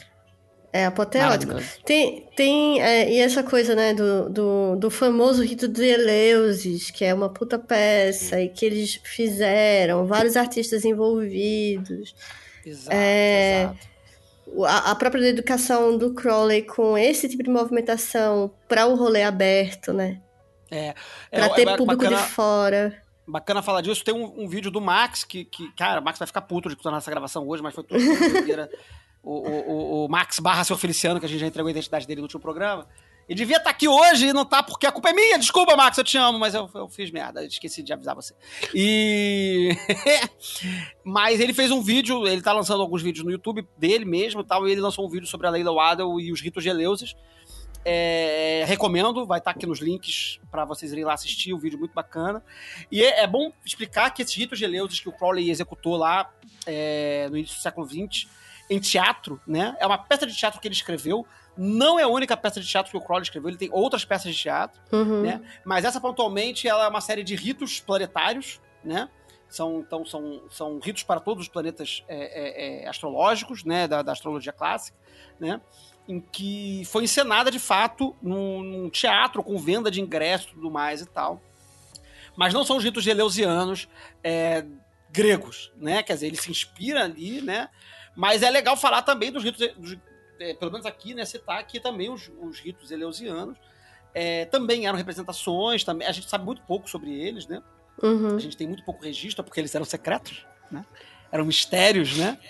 E, e- mas a gente sabe que havia uma parte cênica muito importante. E dos poucos registros que a gente tem, a gente sabe que havia apresentação de objetos, havia para representação das divindades, né? Haviam textos, é, e havia inclusive consumo, provavelmente, consumo de substâncias Uhum. né, é, é, é, é, psicodélicas ali, né? A gente discutiu isso também em alguns outros momentos aqui, né? E, enfim, então tava, tava- tava- esse êxtase teatral estava ali envolvido também. Sim. Era nisso que eu queria entrar também, porque tem uma coisa bem importante que Crowley fala nesse rolê que você acabou de ler, Flavinho, que é, é, é super interessante para religiões. Por que é super inte- in- interessante para religiões? Né? Porque se você for ver, por exemplo, Bacantes, tanto a peça grega, naquele formato, como é, ou- outros exemplos, ou até, sei lá, a montagem da oficina hoje, ela tem alguns elementos muito fortes. Por exemplo, a presença do coro, que é uma galera que não é a protagonista, mas segura a onda toda e, e faz a, a- o ritual girar. E também a presença do próprio público em resposta aos estímulos e à própria narrativa da história que está se contando. E para além disso, o consumo do vinho, porque a Bacantes é uma, festa de, de- é uma peça de festival. Então, é, todo mundo tava bebendo e comendo, ficando doidão e passando dias e dias vendo peças. Essas peças eram longas. Então, eram peças que você começava sóbrio e saía doidão, numa meio de uma assim. Então, é, é uma, uma peça que, assim, é, é o tipo de teatro que se fala sobre catarse. E aí, ok, quando a gente fala é, o reflexo disso para um cristianismo, a missa, de certa forma, é uma catarse. Apesar da gente não ver, o- tristemente, não ver o consumo de bebida de uma forma feita corretamente, que é para embriaguez, fica um negócio puramente asséptico, assim. Você toma um vinhozinho que representa o corpo de Cristo, mas você não fica doidão do corpo de Cristo. você tá comungando entrando no espírito de catarse. Então aquilo é um teatro puro e aquilo é um teatro que tem essa, essa raiz ritual, não é? A mesma coisa de igreja na pentecostal. Porque é uma grande catarse coletiva dentro de uma narrativa, dentro de uma linguagem, de- dentro de, de, é, de vários estímulos musicais que tem um roteiro, sim, em que aquelas pessoas estão ficando doidão, entrando numa catarse com Cristo, assim. E aí a gente pode falar sobre outros tipos de rito que levam para essa mesma coisa, assim. Mas, enfim, é, é- eu acho importante a gente falar nesse rolê, porque é justamente onde entra a, a magia cerimonial ritualística de grupo e co- por que o Crowley fala muito importante para religiões, porque é a religião da catarse. É o momento da Uhum, catarse, sim. né? Você ia falar, Rafa? Não, eu, eu, é, não posso. Eu, eu ia falar só que eu concordo, não tem como concordar mais.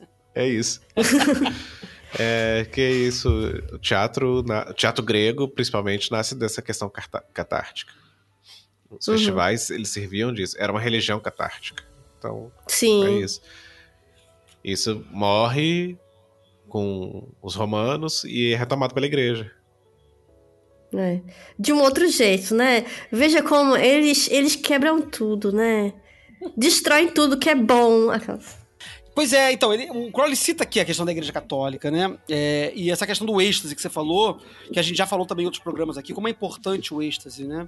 Eu acho que até essa, quando ele coloca aqui esse método da invocação cerimonial, que ele critica, o Crowley critica por considerá-lo muito cru, né?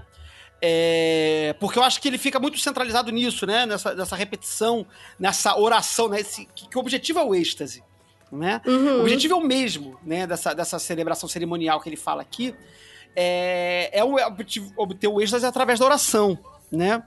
Que eu acho que, de certa forma, é, é o que a, a missa católica, em certa medida, tenta reproduzir, mas com um pouquinho mais de cor, né? Então ela vai tentando construir, no, no Liberaba mesmo, na, do capítulo sobre fórmulas mágicas, se não me engano, na fórmula de Alim, ele cita né, a estrutura da missa católica dentro da estrutura de uma fórmula mágica, né?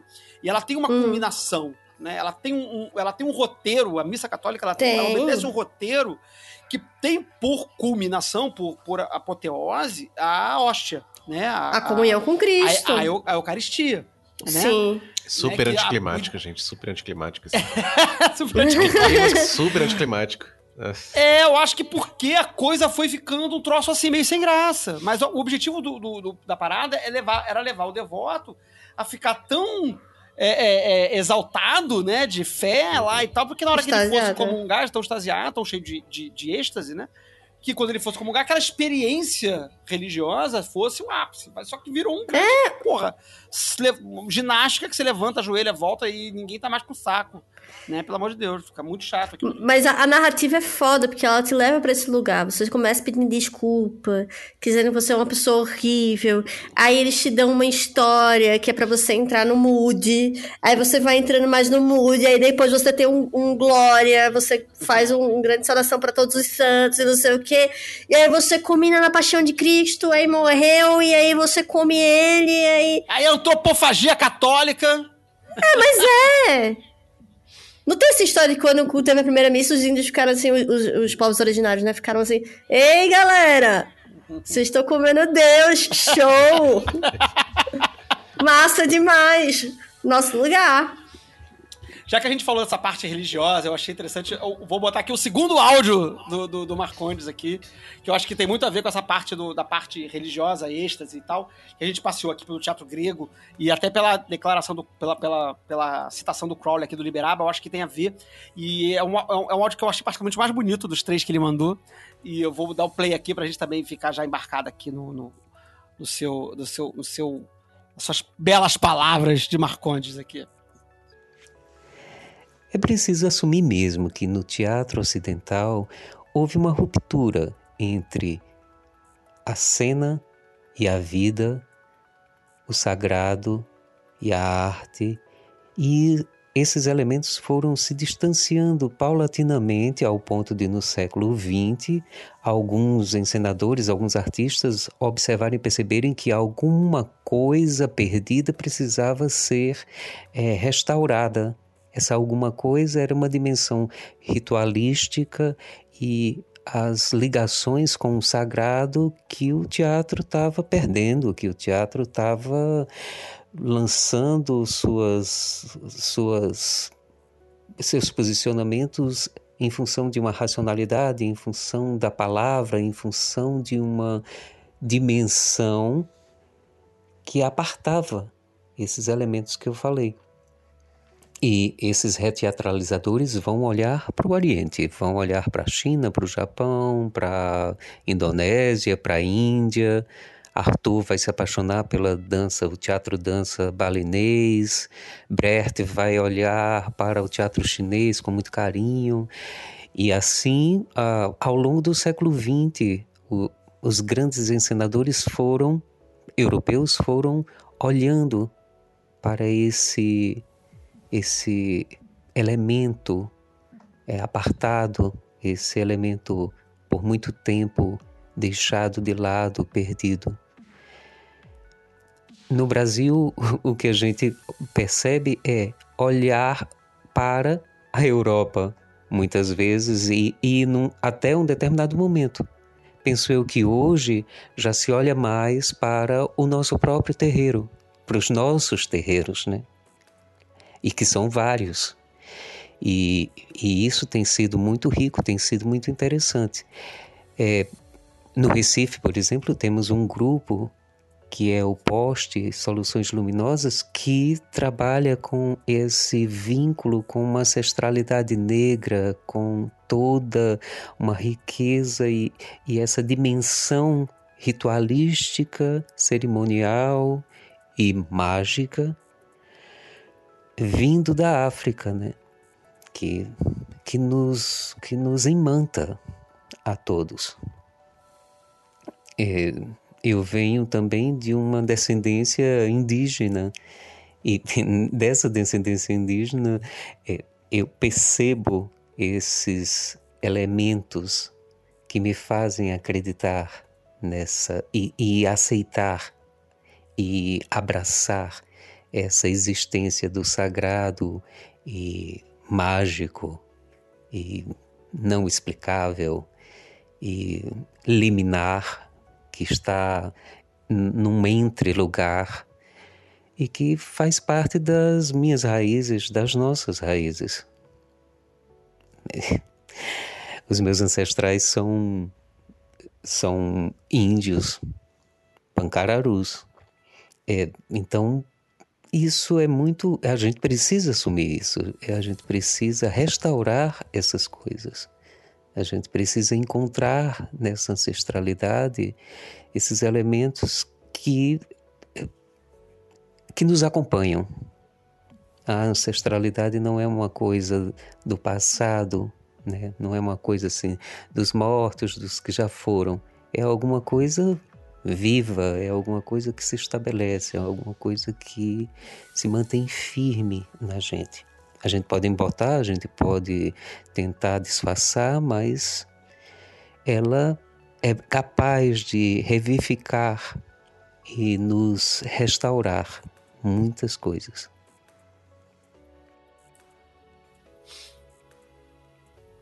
Lindo demais. Achei muito bom, muito bom, muito bom. Achei muito legal. Acho que costura bem com o que a gente falou, especialmente sobre essa questão da, que a gente criticou da Igreja Católica, como ficou chato, ficou anticlimático, né? Como ele disse, né? Que, que a, coisa se perdeu, né? Ele falando a partir do teatro, né? E como o teatro acaba buscando de volta da cerimônia, na, na, na dramatização ritual, cerimonial, a, a, potência, né? E eu lembrei aqui, comentei com, com o Raquelzinha, é um livro sobre o Arthur, falando é, Arthur e o drama gnóstico. E é de uma pesquisadora, é, deixa eu até lembrar que eu estava com anotado ele aqui, é de uma pesquisadora chamada Jane Goodall, né, em que ela faz justamente essa articulação do trabalho do Arthur enquanto, o, o enquanto ele é, é, tem paralelos com os gnósticos né, do início do cristianismo e como isso é uma forma de, de, de, de uma anti-ortodoxia, né, de uma heresia, né, e de como isso torna o teatro do Arthur potente, né, a partir dessa sua perspectiva gnóstica, vamos dizer assim, né. É, é muito, muito, muito bacana isso, muito legal essas buscas que o que acontece com a Igreja Católica acontece com o teatro, tipo, vamos as coisas vão se transformando, vão se burgue, vão se tornando mais burguesas. É, burgueses, essa é a palavra, essa Rafinha abraça ela. Vão, é. vão, vão, se, vão sendo esvaziadas de, de sentido, vão sendo esvaziadas de, de, de potência. E aí, de repente, você fala assim: tá, isso aqui não faz sentido mais. A gente tem que retomar alguma coisa. Alguma coisa foi perdida no meio do caminho, a gente tem que retomar. Vários. Seu tio falou uma, uma palavra que eu achei fantástica, que eu não, não, não conheci. Que, é, reata, reata, reata, eu anotei. Eu anotei. Reata, reatralização. Reateatralizador. Uma pessoa que está vol assim? pessoa que tá voltando a buscar o teatro, está refazendo o teatro. E Arthur, o Anto Antoninho Arthur, é um expoente dos mais fortes que ele acaba influenciando uma geração de, de filósofos, de, de pensadores. Uhum. Porque é isso, ele tá incomodado. Ele é um francês que tá incomodado com um teatro extremamente burguês, esvaziado, sem sentido, sem catarse. E ele fala: Não, isso aqui não faz sentido. Por quê? Por que é assim? Onde é que a gente perdeu essa potência? E ele vai em busca, né? E aí, conversando com, com, com a minha companheira esses dias, que ela estava falando de Nietzsche, que Nietzsche fala de corpo, muito, fala muito de corpo. E Arthur vai falar muito de corpo. E os dois partem de, um, de uma questão que é um corpo que não é padrão para nenhum dos dois, um corpo que falta de certa forma. Falta no sentido de não alcança o que eles desejariam, ou que tem alguma doença, ou que tem alguma particularidade. E aí eles vão começar a pensar corpo também. E corpo é uma coisa que eu, eu, eu fico batendo na tecla que indissociável de mente, indissociável de imaginação. Uhum. É para para mim é a mesma coisa. Eu acho que a gente. É, é, Tudo é corpo, né? Tudo é corpo. A, a, a, nossa manifestação mental é corpo, a nossa manifestação vocal é corpo, tudo é corpo. É, a gente racionalizou muitas coisas e separou corpo, mente e, tipo. E não só na sociedade como um todo, no teatro, na magia, é, na academia. A gente, a gente criou uma separação. E Arthur é uma dessas pessoas que vai pensar: não, peraí, que separação, que separação maluca que é essa? O que é corpo? E aí ele, bom, ele. Arthur me perdoe, mas ele pira. E é sacanagem falar isso com ele, porque é, é muita sacanagem falar isso com ele, então desculpa. Ele, ele é porque... Mas ele vai para lugares inimagináveis. Então, ele vai inimagináveis. É porque, é. assim, falar, falar que pira uma pessoa que passou por, por situações é, é, de manicômio, de choque elétrico, de, é. de, de, de, ser amarrado, é, é, realmente tá, tá muito errado. Mas eu quis dizer no que ele pira, no que ele vai buscar umas elucubrações fora da caixinha. Um outro teatro, é, um outro teatro completamente novo. Uma outra, uma outra vivência, é isso. Que é uma coisa que a gente faz com magia, talvez, hoje em dia. E aí ele vai influenciar Sim. Deleuze, Guattari, vários pensadores. E a gente vai pensar nisso, tipo. É, o que é se fazer teatral? Ele influencia muita gente, ele influencia umas pessoas que vão tentar fazer um teatro ritual depois. E aí tem um, um o Grotowski, que é um, um, teórico de teatro que eu gosto muito. Ele, ele tenta, a partir do, do que ele estuda de, de, de Arthur, criar esse teatro ritual. teatro sacro. Ele fala muito de ator sacro o Grotowski. Ele, por motivos que. Aí eu tô chutando.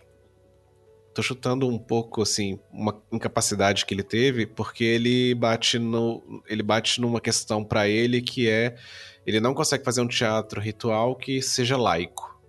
Isso era muito importante para ele, a laicidade do processo do teatro, do Grotowski. Falando de Grotowski. Grotowski queria que ele queria fazer um teatro ritual que fosse laico. E para ele, Grotowski, isso não era possível. E aí ele transforma essa teoria a partir daí. Mas ele tenta essa experimentação a partir de Arthur, num teatro ritualístico. E tem muita gente que vai partir.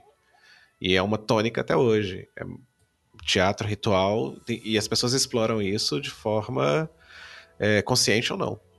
Mas isso é uma tônica do, do, fazer teatral hoje, porque o contrário do teatro que não, não tem isso é um teatro esvaziado que não tem catarse, que não tem movimento.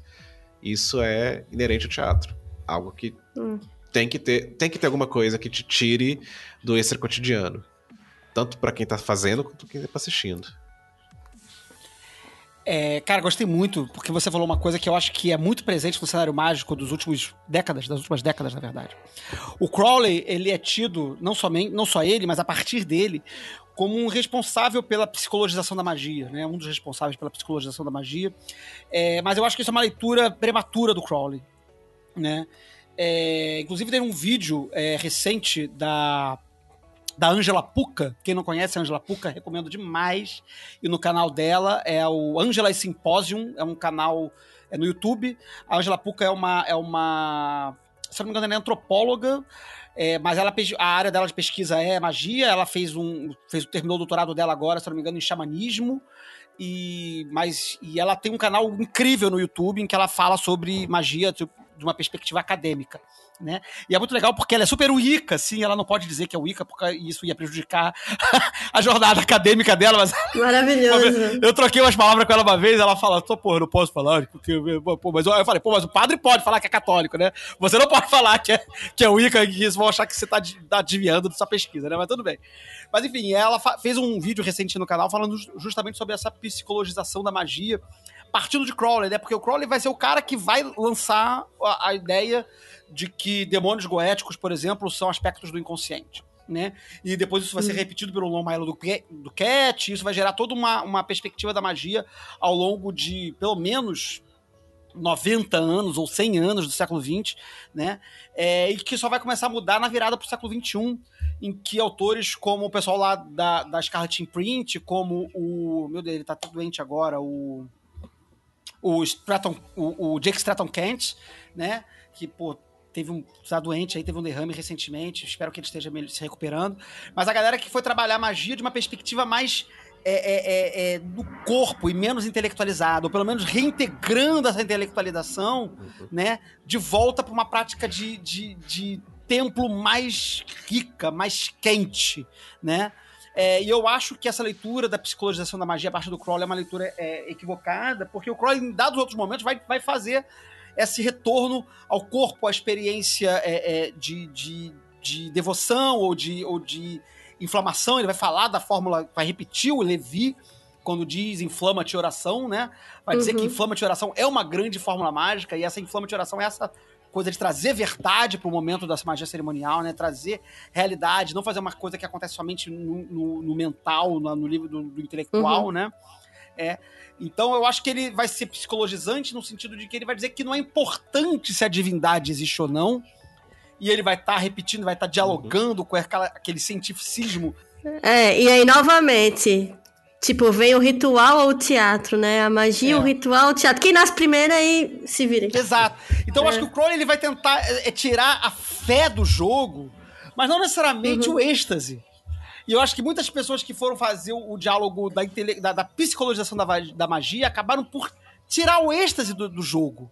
Né? Ah, isso é só, na sua cabeça, você só não sabe o tamanho da- que a sua cabeça tem, como o Long Milo do Cat diz, e por maravilhoso que ele seja.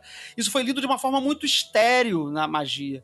E o retorno desde do, do século do- da virada ao século XXI, né, dos anos 10 para cá, por trabalhos da galera da Scarlet Imprint, uma série, a galera do Voodoo Gnóstico, muita gente foi trazendo de volta essa dimensão mais é, é, é, é, estática da magia que estava muito ausente, né? É, ou muito instrumentalizada, como o pessoal do Caos fez, né? Uma magia muito instrumental, muito desapegada, ou de um êxtase muito localizado em funções muito específicas, né? E eu acho que esse o Ar- tem, tem- a ver com o Arthur isso aí, né? Talvez seja uma chegada tardia do Arthur na magia, né? Ele foi ler o ritual para levar pro teatro e a gente foi buscar muito tardiamente, 60 anos depois, 70 anos depois, isso de volta pro cenário mágico. Né? É, mas, mas você vê, tem uma coisa que eu não sei se eu vou estar viajando, aí vocês me ajudem, pense comigo. Mas enquanto o Tio Marconte foi falando sobre essa questão de que era um teatro muito racional, o que estava sendo feito na época de Arthur, e, e toda essa galera desse teatro, uma tentativa de uma naturalização desse teatro, enfim, eu fiquei pensando o que é que acontecia no cenário ocultista na época que era o surgimento do espiritismo e, e de todo esse rolê de uma, de, de uma tirada do ritual e de uma racionalização desse rolê. E aí quando ele fala, por exemplo, ah, e aí o Arthur foi buscar lá nos balineses, que foi o que a gente fez, de certa forma, com o Oriente. A gente foi buscar lá no Oriente, e aí a gente tem a Blavatsky, a gente tem o próprio Crowley, aí toda essa coisa do Egito, eh, com, enfim e sobre uma certa tentativa de encontrar esse místico de- desse desconhecido intacto e não racional. A gente também fez esse rolê, se a gente pensar. Então eu acho que talvez um sentimento da época. E o que, o que eu fiquei pensando que é muito doido é que, de certa forma, Arthur, Crowley, até o, o, o- Nietzsche, eles são meio contemporâneos. São. Uhum. O Arthur morre um ano depois do Crowley. É. Ele é mais jovem do que o Crowley, ele nasce no final dos anos Sim, sim, é, porque teve uma vida 90, difícil, né? 1890, né? 1890 e pouco. Morre. né? em 1890 e poucos, ele morre em 48. Então ele morre um ano depois do Crowley, que morre em 47. Então são contemporâneos, lit Sim, literalmente sim. contemporâneos. Então, eles tinham, eu acho que existia ali um pensamento do tempo que era sobre um, um avesso a essa burguesia, de certa forma, apesar de Crowley burguês, enfim, a gente pode chegar aqui. Mas Crowley assim, tenta jogar em todos os times. Ele critica a burguesia, É. mas depois ele vai dizer que ele é burguês. é, ele, ele- aristocrata, não sei o quê. Ele é um cara cheio das suas idi- idiosincrasias. Ele é né, burguês, mas ele é Sim. artista. É, ele é burguês, mas ele é Ele é artista, burguês, é. mas é artista. Mas, é, mas eu acho que tem um- uma coisa daí do espírito da época, de existir uma grande racionalização e até a religião estava tentando ser racionalizada, aí que ti- ti- tinha uma grande quebra com isso e uma quebra, assim, meio demoníaca, né? Porque Crowley é visto como um demônio, o Arthur é posto num hospício, sofre horrores, os dois têm uma, assim... Com certeza, o Crowley teve uma vida um pouco mais razoável, bem mais feliz do que o Arthur, muito mais mal compreendido. Enfim, e aí a mesma coisa o Nietzsche, muito mal compreendido sua época, com todas as suas questões que trouxe. Hoje em dia acho que a gente lê melhor ele do que as pessoas na época. E eu acho que é meio o sentimento daquela época em específico. Aí quando a gente pensa, por exemplo, no que como veio o, o, o teatro para essa segunda virada, que é quando vem a IoT, que é nesse rolê meio ferramental, não sei o quê, mas assim, ela vem no meio numa New Age 60, que é a mesma coisa que acontece com o teatro. Que é quando começam a existir esses movimentos de teatro é, de vanguarda, de experimentação, que é quando surge o Living Theater, que é quando surge teatro oficina, que é quando surge o pessoal do. do é, até um, é um nome de um deus. É um, um- um outro grupo que É, tentam Odin- voltar o novamente. Odin. É Odin, é Odin, é. Que eles tentam voltar pro teatro ritual. E, de certa forma, se reconectar com esse, com esse outro rolê. Então, eu acho que tanto magia quanto o teatro, eles vivem um momento do seu tempo de quebra. Eu acho que agora a gente tá vivendo outro grande rolê de se... é, de se juntar e, e se ver mais perto, por exemplo, de, de, de religiões de raiz afro-brasileira, africanas, o voodoo, e como a gente está enxergando esses rolês a povos originários e se integrando com isso, por exemplo. É, como o um teatro também está fazendo isso. Eu vi um vídeo, uma, uma leve, uma leve rabiscada sobre isso aí. É, eu vi um vídeo recentemente sobre um quadrinho é, que eu comprei há pouco, é, algumas semanas atrás, é o chamado de Mbembe. Não, de Mbembe não, de um Poe. Que é um quadrinho de um. Ai, eu vou errar agora, mas eu acho que é de um camaronês. Né? E, e aí, enfim, o quadrinho não, não é o objeto, é excelente, recomendo. É, vou botar na, na descrição do, do episódio aqui. Procurem lá, é da editora Script, se não me engano. E. E eu vi um vídeo, uma crítica sobre esse quadrinho, e o cara falando sobre uma questão justamente sobre essa virada do século XX, em que muitas pessoas, especialmente a, a classe artística, se voltou para povos do Oriente e africanos, né? Sim, com É. uma, uma- é tipo quase procurando uma é, desocidentalização da cultura É, ou das mas A coisas. crítica, mas a crítica que ele faz, e que eu acho que é importante ter em mente é, quando a gente faz esse tipo de, de observação, é que essa galera lá atrás estava olhando para esses povos, e talvez tenha sido o caso de Arthur, eu não, não sei, porque eu não sou entendido de Arthur, mas é, era meio que buscar um, um reset em sociedades primitivas.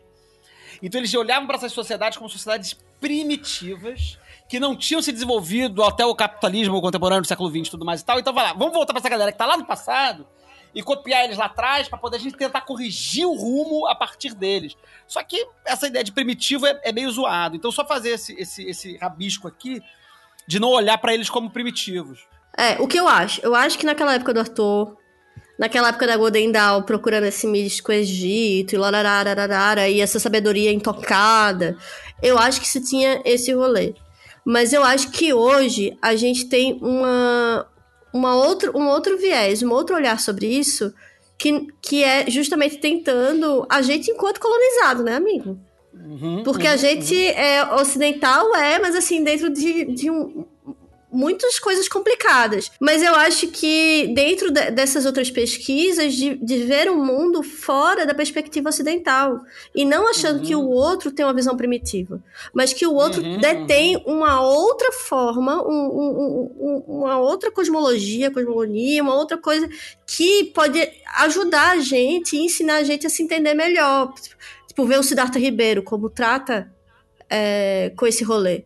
Que não é de uma forma é, dizendo que aquilo é o, o, primitivo, não, é tipo, isso aqui é uma tecnologia, isso aqui é sabedoria, e a gente está errando. E aí eu acho que a magia, de certa forma, quando, por exemplo, o, o, o meu Deus, o nosso amigo Edu, Eduardo. Edu, Eduardo. Chegou, chegou para mim esses dias agora o livro dele sobre voodoo, muito bom. Quando ele vai olhar pro voodoo, ele com certeza não tá olhando com a perspectiva de povo primitivo. Ele tá olhando tecnologia absurda, a gente é idiota. É, existe uma, uma retomada muito grande no, no olhar mágico, que, que foi justamente que eu abordei né, nessa virada do século XXI, né? Especialmente dos 10 anos para cá, né? Em que, por exemplo, o, a galera no estrangeiro, na Europa, estava muito olhando para nós aqui no Brasil e, e, e, e para as e para experiências esotéricas, mágicas, né, místicas, é, envolvendo, por exemplo, matriz africana. Você teve livro sobre Exu publicado lá fora. É muita gente, porque eu acho que justamente houve essa procura em experiências mágicas estáticas, né, de êxtase, né, em que o, a Europa estava carente, porque a Europa estava vindo dessa é, Europa e os Estados Unidos, né, estavam vindo de uma, de uma experiência esotérica, de uma experiência mística estéril, né, psicologizada, é muito pensada a partir de uma experiência que é, é, não era exatamente do êxtase, mas apenas da, do, de reprodução, de uma, desse teatro sem vida, né? Desse teatro sem espírito. Justamente. E aí você teve é, essa, essa, essa, esse olhar voltado para nós e para os povos africanos, que talvez é, é, é de, de forma de, de, de, de, uma perspectiva um pouco diferente, talvez não olhando para uma coisa primitiva, mas para uma coisa de êxtase, uma experiência estática, que não estava uhum. mais presente nesses povos, nessas culturas é, uhum. europeias e americanas, né? E onde é que a galera tá fazendo êxtase? Porra, uhum. no terreiro de, de, de Umbanda, de Candomblé, lá Justo. no Brasil, lá no, no, Caribe, onde a galera tá bebendo cachaça e tá, porra, ficando muito louca e, e, e, e tendo experiências fodidas. É isso que eu quero. Então, é, aí quando. Procurar isso aqui. E aí, quando a gente se volta pro teatro e as experiências que estão é, também nesse mesmo lugar do êxtase, da catarse, a gente vê a mesma procura. Aí a gente vai ver o Odin fazendo trabalho lá na década de 70. Aí a gente tem aqui o Tan Teatro em São Paulo. Tem o Teatro Oficina, que, enfim, grande paixão da vida que é um ter... ele chama o teatro de um terreiro eletrônico que tem Exu assentado, que você precisa pedir licença e que tudo é feito em, em nome disso e numa sacralização desse teatro, mas dentro de uma outra perspectiva. Entendeu? Por isso que eu acho que as coisas andam. A gente tá vendo o espírito do tempo e glória a Deus, deuses, ou enfim, Nuit, nos abençoe. Porque é, eu acho que é, é um caminho super interessante para a gente estudar dentro da magia. São esses grandes lugares de, de teatro de catarse, assim. E eu acho que, ok, tem a questão dos grandes rituais coletivos, que é tipo um grande interesse meu, mas também tem como é que você faz isso no seu dia a dia. Uhum. Como é que você consegue fazer isso dentro do seu terreirinho, que é a sua casa, ou do ambiente que você vai criar? Não sei onde, não sei como. Mas enfim, de como você cria outra perspectiva com o seu trabalho mágico. E que eu acho que o teatro pode ajudar a gente nisso, esses, essas formas. Por exemplo, ir a um teatro pode ser uma experiência é, mágica para você se você souber fazer os rolês direito. Procure saber, Ou me procure aquela. Se a peça que você assistiu sabe fazer é, também, porque tem isso. É, né? também, sim, sim, sim. Saiba andar, saiba circular. Vai ver oficina, onde você vai ver vai. oficina. Vai, é, vai, vai, vai ver, ver oficina, vai ver Celso, vai ver o teatro, vai ver outras coisas. Tem outras é, é, possibilidades da gente fazer isso, né? Enfim. É, pegando, pegando esse, esse, essa rebarba aí que a Raquel falou, que que é um, um ponto da vida do magista e da vida do artista. Até que ponto aquilo ali é só um, um, fazer separado, uma profissão, uma profissão ou algo que você vai fazendo, e até que ponto aquilo ali entra na sua vida e toma a sua vida como um todo. Que tem que tem essa questão. Eu acho que até algum, de, algum de vocês falou, não lembro se foi Flávio, alguém falou sobre isso no, no, no módulo zero agora no final de semana que em algum momento aquilo ali vira parte esses pequenos rituais que a gente vai fazendo separadamente, em algum momento vira tudo um grande ritual da vida. Pro artista também, em algum momento, vira tudo um grande um grande. Uma grande obra só. Opa, grande obra. É. Ê! Mas. Você lembrou agora uma coisa, rapidinho, que, que, cara, não posso deixar isso passar. No programa sobre magia e arte que a gente fez com a Isabela Giordano, entre outras pessoas, né? A Isabela terminou o programa é, falando muito sobre isso, e agora não vou lembrar é, quem que ela cita, mas aí vai também estar linkado o programa aqui. Vamos lá escutar o programa sobre magia e arte, que tem muito a ver com o que a gente está discutindo aqui. É, mas ela fala sobre essa perspectiva da vida enquanto obra de arte. Né? Sim. Sim. A vida da pessoa enquanto obra de arte, né? E eu acho que isso tem tudo a ver com a via iniciática, com a grande obra, né? Como você falou agora. Quando a gente pega esses expoentes de grandes artistas ou de grandes magistas, a vida deles se confunde com, com a produção deles, com a obra deles. É uma coisa que fica indissociável. Se a gente pegar o, Crow, o Crowley, é indissociável a vida dele do, do fazer mágico dele. Se a gente pegar o Arthur, é indissociável a vida dele do fazer teatral dele. Se a gente pegar, sei lá, alguém do, do na música, a gente vai ter um Beethoven, a gente vai ter um, um Van Gogh na, nas artes plásticas. A gente sempre vai ter algum grande artista que está indissociável do seu fazer, do, do- do- da sua busca ali. Que a arte é um modo de fazer é, mágico. Bom, é, acho que as, as acho que eu tô, acho que as pessoas perceberam que eu tô falando isso desde o início, né? Sim. sim, sim, sim. Acho que esse é o grande tema do programa, na verdade, né? Eu, eu é, acho que. Arthur. Eu acho que Arthur falou alguma coisa sobre isso, né? Que tipo. Que o artista, ele tem que promover uma forma criativa de vida, né? Eu não me lembro exatamente como é que era Eu não- essa citação, vou até Eu procurar. também não sei a citação, Mas- mas, com certeza. É, que é, é, o grande rolê é viver de uma forma criativa, criando novos mundos. Porque se a gente reproduz, a gente qual, qual é a criatividade em si, né? Então, a- o grande lance é você transformar a sua vida em forma de você, tipo, criar coisas possíveis. Ou impossíveis, né? Tornar o impossível possível. sim. Né? Aí def... Tornar o irreal real. tornar É, o irreal real. E criar novas po- possibilidades, que eu acho que é o grande rolê do teatro, não como um espelho, mas como uma provocação do que, do que a gente pode é, ser mais, tipo, tem aquele livro, né, que, sobre Shakespeare, do Harold Bloom, que é, tipo, Shakespeare, a invenção do humano. Então, a ideia de que o teatro é tão potente, a, a, arte é tão potente, eu, e eu acho, acredito que a magia também é tão potente que ela cria outras coisas possíveis, que não são im- imaginadas, mas a gente tem a capacidade de criar coisas que não existem. Uhum, E jogar pro mundo, e aí, tipo, existe. Sim. Nisso eu vou colocar aqui agora o terceiro e último áudio do Marcontes, que eu acho que, que também amarra muito bem isso que a gente está falando aqui agora. Eu acho que a gente conseguiu achar é, momentos para entrar eles com, com muita precisão. Então, vou dar, dar novamente aqui a palavra ao Marcondes Lima, é, na sua numa fala aqui. Essa eu acho que é um pouco mais curta, que eu acho também é muito incrível, que eu acho que também dialoga muito com o que a gente está conversando aqui agora. Quando a gente vê um cavalo marinho, quando a gente vê um mamulengo, quando a gente vê um maracatu rural pernambucano, quando a gente vê essas expressões cênicas no terreiro, na ambiência deles, a gente tem alguma coisa que o olho alcança e um outro tanto de coisa que o olho não alcança. Quer dizer, que aparentemente o olho não alcança.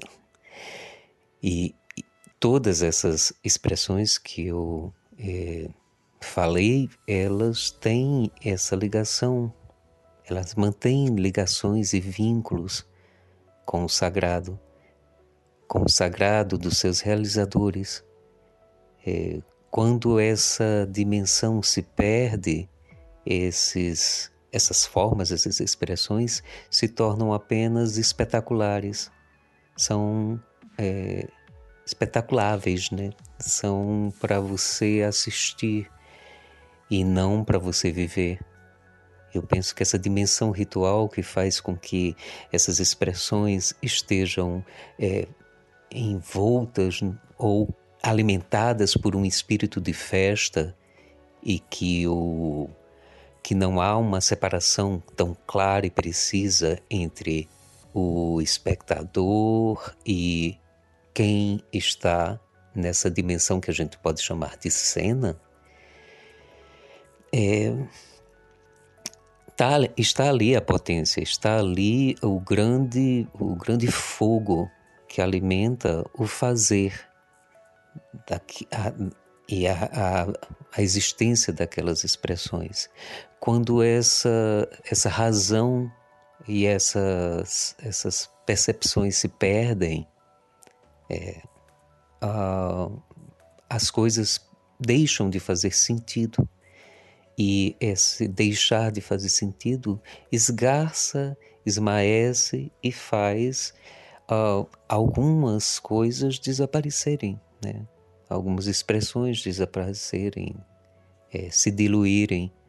É óbvio que elas se restauram, porque uma das características mais interessantes dessas brincadeiras, desses brinquedos, desses jogos, é, é exatamente uma capacidade de ressurgir. É uma dimensão mágica de ressurreição também. Maravilhoso. muito bom, muito bom. Muito bom. e é engraçado, ele, é, é, ele falou essa, esse pedaço incrível né? Que eu acho que, que resgata também muitas coisas que a gente comentou aqui agora. Mas quando ele fala desse espaço de, de da, da, cena enquanto local de potência, né? E enquanto um local que, que gera um fogo, né? Eu não pude evitar, eu, como, como telemita Carola que sou, eu não pude deixar de lembrar do Liberar Arita, né? Que o último capítulo, né? O capítulo 7, né? É voltado ao, ao ao fogo Kadosh, né? Que aí o fogo Kadosh, terra se derrete como em um licor claro como água. Ao toque do fogo Kadosh, a água se evapora como um ar lúcido.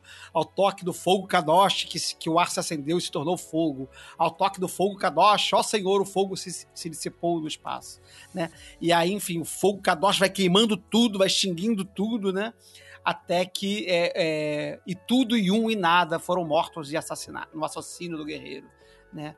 E tudo se torna um e além, né? Que é o tema do, do, do, do texto, né? E como ir da, da, da, do, até a unidade, né? Reduzir o todo a unidade e além da unidade, né?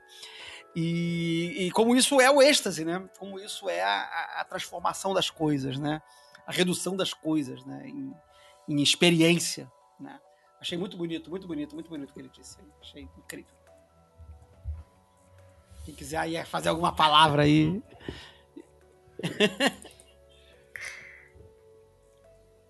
Ninguém, vai. Ficou todo mundo. Ficou todo mundo tímido depois disso, né? É. Foi difícil. Uma coisa, uma coisa que me lembrou aqui, além do Fogo Kadosh, né? E uma coisa que, que Raquelzinha falou, eu acho, há pouco tempo, né? Sobre a questão do Nietzsche, né? E a questão é, dionisíaca do Nietzsche. Uma coisa também que me lembrei agora, né? O, o Nietzsche, ele é muito citado por telemitas, especialmente, né? Por causa desse negócio de lei do forte, e enfim, esses, esses rolês aí, que são geralmente muito mal lidos do Nietzsche. Mas eu acho que a grande. Muito mal lidos. A grande, grande contribuição do Nietzsche para a magia contemporânea, né, para o pensamento mágico contemporâneo, especialmente telêmico, né, é justamente essa questão do dionisíaco. Né? E uma vez eu, eu, É, a visão dionisíaca do mundo. É, a visão dionisíaca, né? Dessa visão do, de, de êxtase, de festa, né? De morte e vida, né? É, em vez de somente. Destruição, caos. É... Renascimento, sim. Renascimento. Dionísio, Dionísio não à toa duas vezes nascido, Dionísio. Sim. O renascido. É, o renascido. É. Zeus me deu a luz de novo. É, é. exatamente. Então, é, eu acho que a grande contribuição de Nietzsche é, é, para a magia e é, é, e é, a contribuição que a galera das artes, especialmente do teatro, toma, né? É justamente essa perspectiva do dionisíaco, né? Que tá lá Sim. é muito muito forte em Nietzsche, né, no Nascimento da Tragédia, e como, como isso é importante pra gente. Uma vez eu lembro que, que eu tava eu entrei numa crise de fé numa crise. Eu falei, cara, isso aqui tá tudo errado. Porque, porra, esse. Meu Deus, como é carola, esse, né? Esse rito, é, porra, solar, apolíneo, tá todo cagado e tal. E depois eu pensei, não, cara, tem nada a ver. Isso aqui, eu talvez. Tem, claro, talvez sim, talvez não, né? Com certeza existe um caractere apolíneo muito grande em Telemann, né? Dessa divindade solar e tudo mais e tal. Mas muito mais Uhum. potente é essa presença dionisíaca, né? Do êxtase. É, de, de, um, de, uma, de, um, de uma magia que tá voltada, de uma experiência espiritual que está voltada ao êxtase, né? A, a, a, dissolução, né? No final das contas, né? A experiência da, da, dissolução, né? Que é muito mais dionisíaca do que a polínea, que é constru, construtiva, vertical, né? Ascendente, tudo mais, né? Sim. E eu acho que isso tem muito a ver com essa experiência dionisíaca, né? Que retoma lá para o início do teatro grego, quando as primeiras experiências teatrais eram experiências de, adora, de, de, de representação de Dioniso, né? Sim. E eu acho maravilhoso que, tipo, nesse livro que a gente até conversou, né, antes, Flavinho, é um livrinho pequenininho, curto do Nietzsche, que é a visão dionisíaca do mundo, uhum. que ele começa a falar, né, a visão apolínea, uhum. que é uma visão separada, né, existe o perfeito, e aí se fala de artes plásticas, porque é uma coisa extra-corpo, uhum. são outros objetos, enquanto o dionisíaco é, é, é, é o Deus encarnado. Uhum. Aí já vai para outra é vivência encarnado. da coisa. É o Deus encarnado e que todo mundo vai pode ter a possibilidade de, de, de, sentir no próprio corpo. Não é algo com controle. É algo sobre o não controle, mas ao mesmo tempo dentro de uma de uma um ideal individual, né? Que é no caso de Telemann. A gente tem um grande desejo de êxtase e de dissolução, mas dentro de uma individualidade absurda e um desejo de individualidade, né? Então é, é um duplo muito louco, assim. Que é o grande, Co como é que é isso? Que é o grande rolê do Crowley, né? É, é. reunir o que é irreunível, é. né? É, é colocar junto, colocar. Tra trazer a unidade aquilo que está separado, que parece que não pode ser mais reunido, né? É, esse é um mistério aí, que aí fica, fica pro exercício para cada um aí. Mistério de vida. Tá aí o mistério da fé. Mistério é, tá aí o mistério da fé. Mas tem uma coisa que eu achei muito foda que Rafa falou também antes, que é sobre o ofício do teatro. A pessoa que se bota numa vida de teatro, ela vê o mundo dentro de um, um, um, recorte do teatro. A pessoa que se bota dentro de uma vida de magia, a gente vê isso, a gente é todo assim. Vai, vai psicólogo, não tá falando mais do pai, da mãe, da mulher, fica lá, meu Deus, mas é porque eu sinto isso, eu tive um sonho. Aí quando vê o grande dilema da vida, é um dilema de, de, de viés mágico. A pessoa do teatro também. Pelo menos a, a, experiência que tem com pessoas de teatro é que há um, um, um, a pessoa vive o mundo de acordo Sim. com aquele prisma. E ela vai. E há, e há desejos de interferência e, e de, de negociações com esse mundo real muito louco, assim. Eu acho muito foda. Eu acho dois lugares bem parecidos, porque é o lugar do sacerdote, e eu acho que o teatro também é um ofício de sacerdócio. Porque você vê, é, o Telemita, ele parece muito com um ator, falando sobre teatro. É um porra apaixonado. Você vê, tipo, larga a vida e corre com o circo, entra no, no, no vai, numa companhia. Vai fugir com o circo, né? É, do tipo, larga tudo e vai fugir com a companhia, ou então, tipo, vive uma vida dupla, que é o caso de todos nós na magia, por exemplo. Temos uma vida dupla em que a gente vive. Se pudesse, todo mundo viveria de magia, né? A verdade é essa. E aí, tipo, a mesma coisa do teatro, é um povo de ofício. É um povo de. E é um povo de um ofício muito difícil, assim. Mas ao mesmo tempo continua, porque é humano, porque é necessário, porque se não continuar, não anda. A humanidade não anda sem magia, sem. E sem teatro. Enfim, teatro. É. É, Diz aí, Rafa. é isso. Você ia falar alguma coisa? Não, é perfeito. São duas coisas que são, para mim, são indissociáveis. Para mim são a mesma coisa. Mas aí, eles partindo.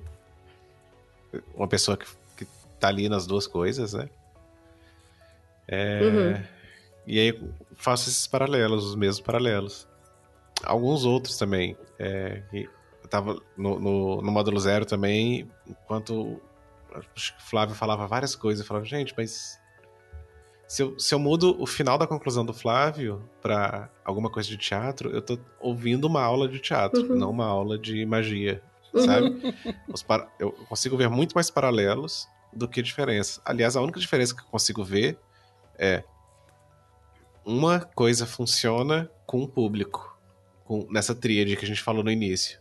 Que a gente tem o- Uhum. a pessoa que faz, a pessoa que vê e o que se é essa relação, o que é visto, o que é feito. Uhum. E a outra funciona de forma diferente. É, às vezes tem uma pessoa que se vê, mas na magia a gente não necessariamente. A pessoa que faz e a pessoa que vê e o que é visto é, é tudo um- uma Uhum. coisa só. E eu- eu só Uhum. consigo diferenciar isso um do outro. Eu não consigo diferenciar mais do que Uhum. isso. Você sabe que lá no Teatro Oficina eles têm um texto em Bacantes que também é meio que uma me- metodologia de como eles fazem o rolê deles. Isso é Uhum. cantado em Bacantes. Eles fazem pra mim, pra mim, pra si, pra si, que é pro outro, e pro sol.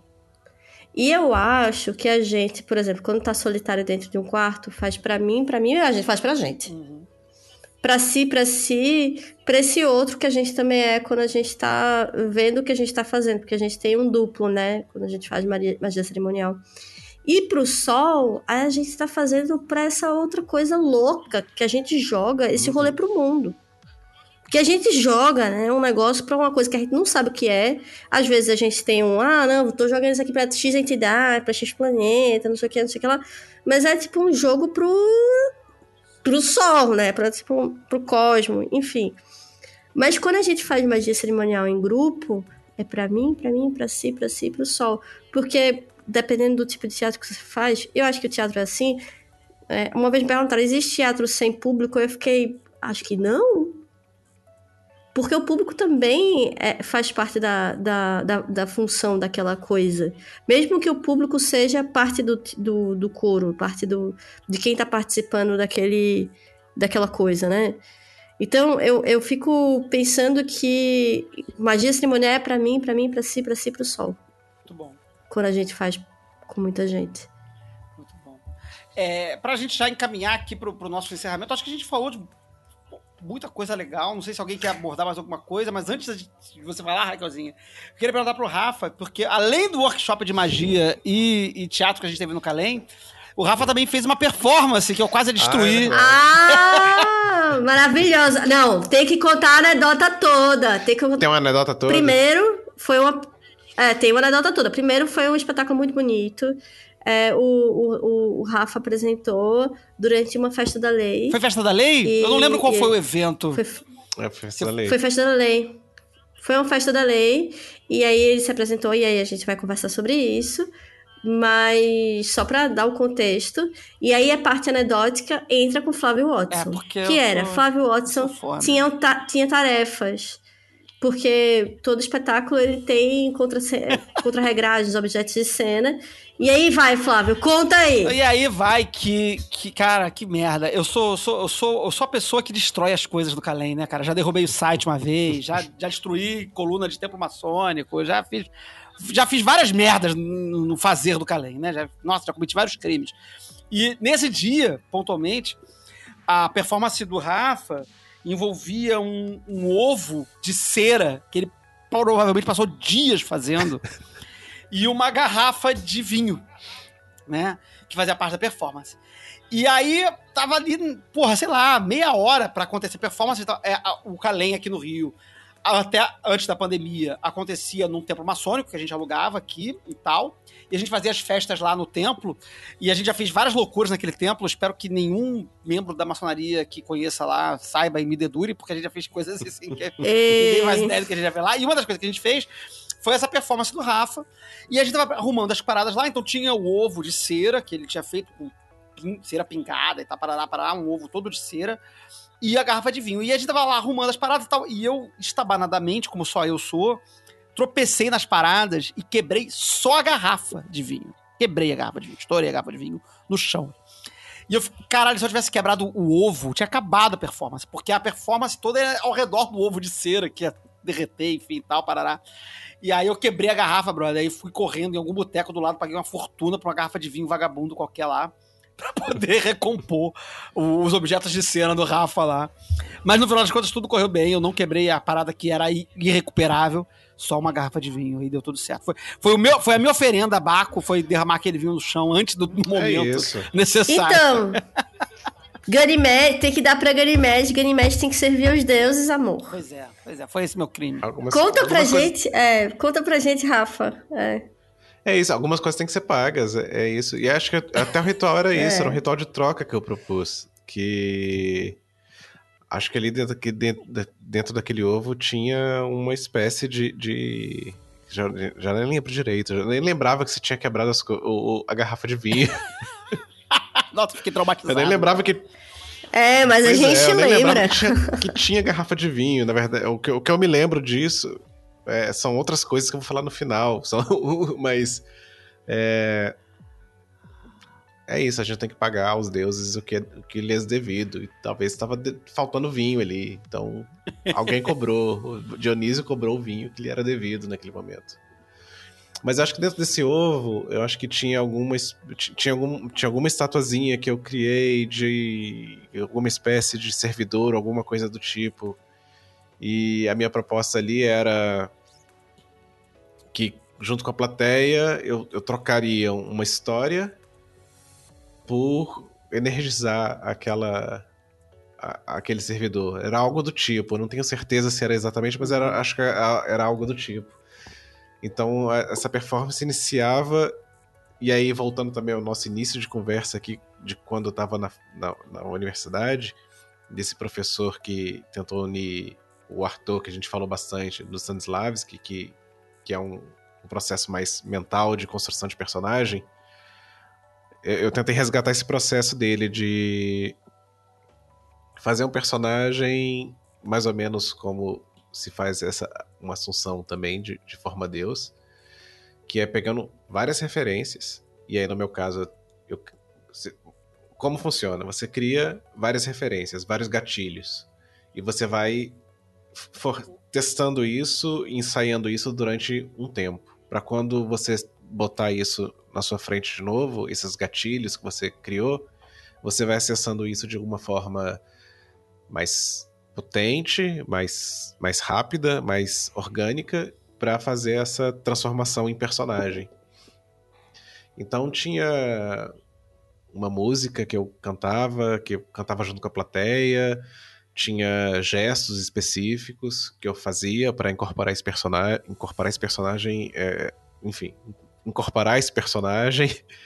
Tinha um texto específico, tinha toda a ambiência, tinha um ovo, tinha toda essa criação para você incorporar esse personagem e dali fazer o que era proposto. Então, são, eram esses dois movimentos. Primeiro, essa criação desse personagem, essa incorporação desse personagem, e depois, com o personagem, fazer essa, essa troca, né? Eu vendi, vendia uma história, que foi uma história que eu criei também, que era é, acho que uma história de, de Osíris, de Horus, e agora não lembro a história. Alguma história é, baseada em mitologia egípcia. Não uma história real, tipo, não uma história catalogada, uma história artística inventada. E aí tinha algum momento que o, o, o, o ovo se incendiava e e aí surgia o, o- a figura emplumada, ou a estatuazinha emplumada lá de dentro. E eu acho que é isso. Eu lembro mais da- das. das eu, lembro mais das propostas que ficaram para mim a posterior, que ainda estão para serem feitas, inclusive, estão, estão ali penduradas para algum deus do teatro vier me cobrar. Foi muito maneiro. Infelizmente não tem registro disso. Eu tentei tirar umas fotos no dia, ficaram todas uma eu merda. acho que alguém filmou, mas eu acho que também É? foi uma filmagem que não deu muito certo. Porque tava muito É, escuro. Eu tentei fotografar então... e não consegui. É. Tava tudo muito escuro. É, o, tempo, é, velos. tempo maçônico. É. Era um tempo maçônico, é um tempo grande ali na Glória que a gente usa aqui no Rio de Janeiro. E ele tava todo apagado, eu acho que só tinha as luzes de vela mesmo. E depois você. é, O, o fogo. O, o- o ovo pega fogo, né? Derrete aquela vela toda. Então gera uma pequena fogueirinha ali no meio, mas não foi suficiente para iluminar. Então ficou tudo muito. Foi só para quem viu mesmo, só quem tá- estava lá testemunhando, mas foi muito maneiro. Eu lembro bem de você puxando a música, das pessoas cantando, acompanhando. Teve uma parte também rítmica que botou Sim, as pessoas acho, é. bater o pé, bater palma e tal. Foi muito legal, foi muito maneiro. É, a pessoa lembra que curtiu muito isso, já tem bastante tempo. Tá na hora de fazer de hora novo, de fazer aí de agora a novo. gente tá voltando aí. Estamos voltando ao presencial aí. Primavera aí chegando, Festival da Primavera em setembro. Aí, ó, fica aí o convite pra voltar a fazer coisa aqui no Rio com a gente. Bora fazer. Mas é isso, é um, um- fazendo um paralelo assim, muito de longe, porque quem sou eu no, no rolê, que é o que o Zé Celso que a oficina faz, que é botar o público pra jogo. Que é botar o público no processo Uhum. mágico. E não no processo teatral. Eu não disse processo teatral, no processo mágico. Porque o Zé Celso faz isso, ele bota o público no processo mágico. E ele usa teatro como, como- ele usa o teatro Sim. como instrumento do processo mágico dele. Sim.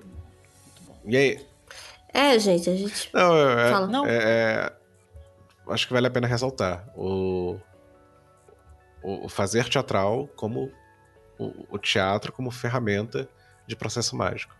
Ele não é só, ele pode ser ele pode ser mais do que isso, ele pode ser menos do que isso, mas é, saber teatrais, ferramentas do teatro, elas servem muito para como como potencializa- potencializadores de, de ferramentas mágicas. Uhum. Ele pode ser Total. um instrumento, ele pode ser uma forma de fazer mágico, mas no mínimo, no mínimo, a gente se beneficia muito de aprender técnicas teatrais para melhorar nossas técnicas mágicas. Sim. Eu, eu ia dizer que sobre a sua performance, é, a sua apresentação, que eu fiquei pensando assim, o objetivo é a gente chegar, tipo, naquele nível daquele boy, sabe, o Brian Butler, que fez aquele ritual com o James Franco. Eu acho que foi Invocação para Marte. Uhum. Que tem gravação maravilhosa no YouTube, não sei o quê.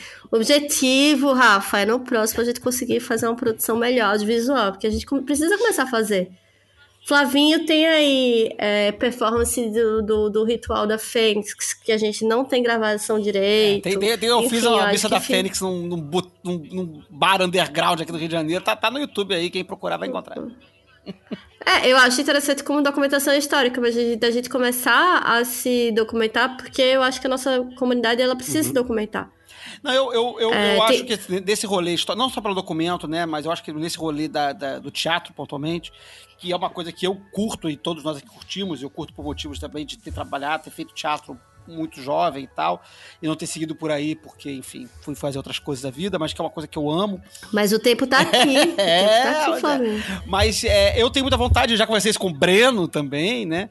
De, de- da gente fazer os ritos de Eleusis aqui, né? No Rio ou em São Paulo, que seja. Sim. né? E de fazer de fato, de, de- de- não só para um evento do Calem, numa festa da primavera, não, mas de fato fazer uma peça teatral montada mesmo.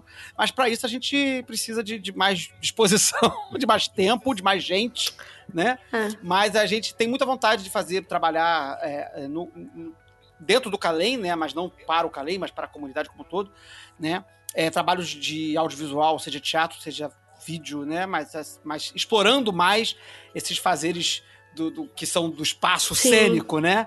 É, e fazer mais É. coisas aí sim. Eu acho que a gente tem, tem muito a fazer aí. Eu acho que a gente pode produzir muita coisa legal nessa área aí. Sim. Mas, é, puxando o que o Rafa falou, e aí voltando ao que você também falou, Flavinho, tipo, ah, o assunto se acabou, o assunto não se encerra, porque a gente só deu uma introdução. A gente não falou sobre Nada. nada. A gente não falou sobre técnica. A gente não falou sobre objeto cênico. A gente não falou sobre a influência de cenário.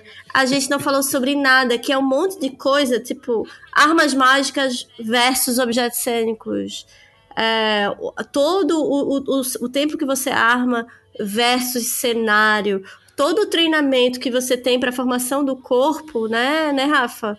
Para construir a tal da fé cênica para construir o trabalho, os figurinos versus hobbies fe- fe- e, e vestimentas, e rararara, maquiagem versus não sei o que, não sei o que lá, não sei o que lá.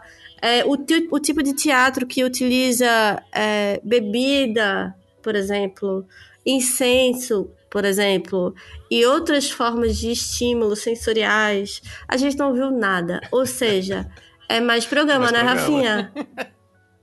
É mais programa, mais programa ou mais, ou mais. Vamos ver o que o pessoal acha. Vamos fazer ao vivo também, se for o caso.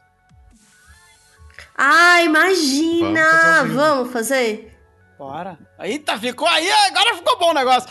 Porque sim, eu acho, eu acho que essa parte técnica, é, embora seja muito legal a gente discutir e fazer a super parte, eu acho que ela ficou Uhum. meio que no- no- no- nas entrelinhas do programa, né? Em que a gente falou muito sobre a questão de, de realidade. O próprio, o próprio Rafa falou da questão do exercício de criação de círculo mágico, de espaço cênico, de espaço mágico e tudo mais, né? Uhum. É, é, e você, Raquel, você falou muito bem agora sobre, sobre os paramentos e sobre as armas como, como instrumentos cênicos, né, cara? E é totalmente isso.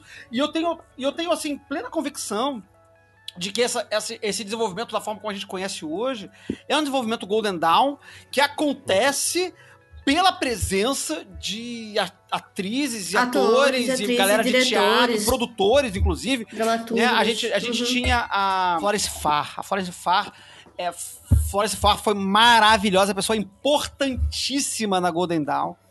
É, não só produziu literatura mágica de alto calibre, como foi também em sua vida é, civil, né, em sua vida não necessariamente mágica, mas talvez sim, né? Foi uma grande produtora e diretora de teatro no final do século XIX, atriz também, mas se teve, foi reconhecida inclusive pelo Yeats, que foi também é, líder da Golden Dawn à época, né, da Ordem Hermética Dourada Dourada na época, como uma grande teatróloga, uma grande diretora, uma grande produtora de teatro. Então você tinha ali na Golden Dawn a Florence Farr, a Anne Harneman, que era mecenas, de certa forma, era uma pessoa de posses e que poderia é, bancar, então ela era muito envolvida é, em teatro, então a, a, a Anne Harneman é, é, também estava ali envolvida com, com, com, com teatro, né?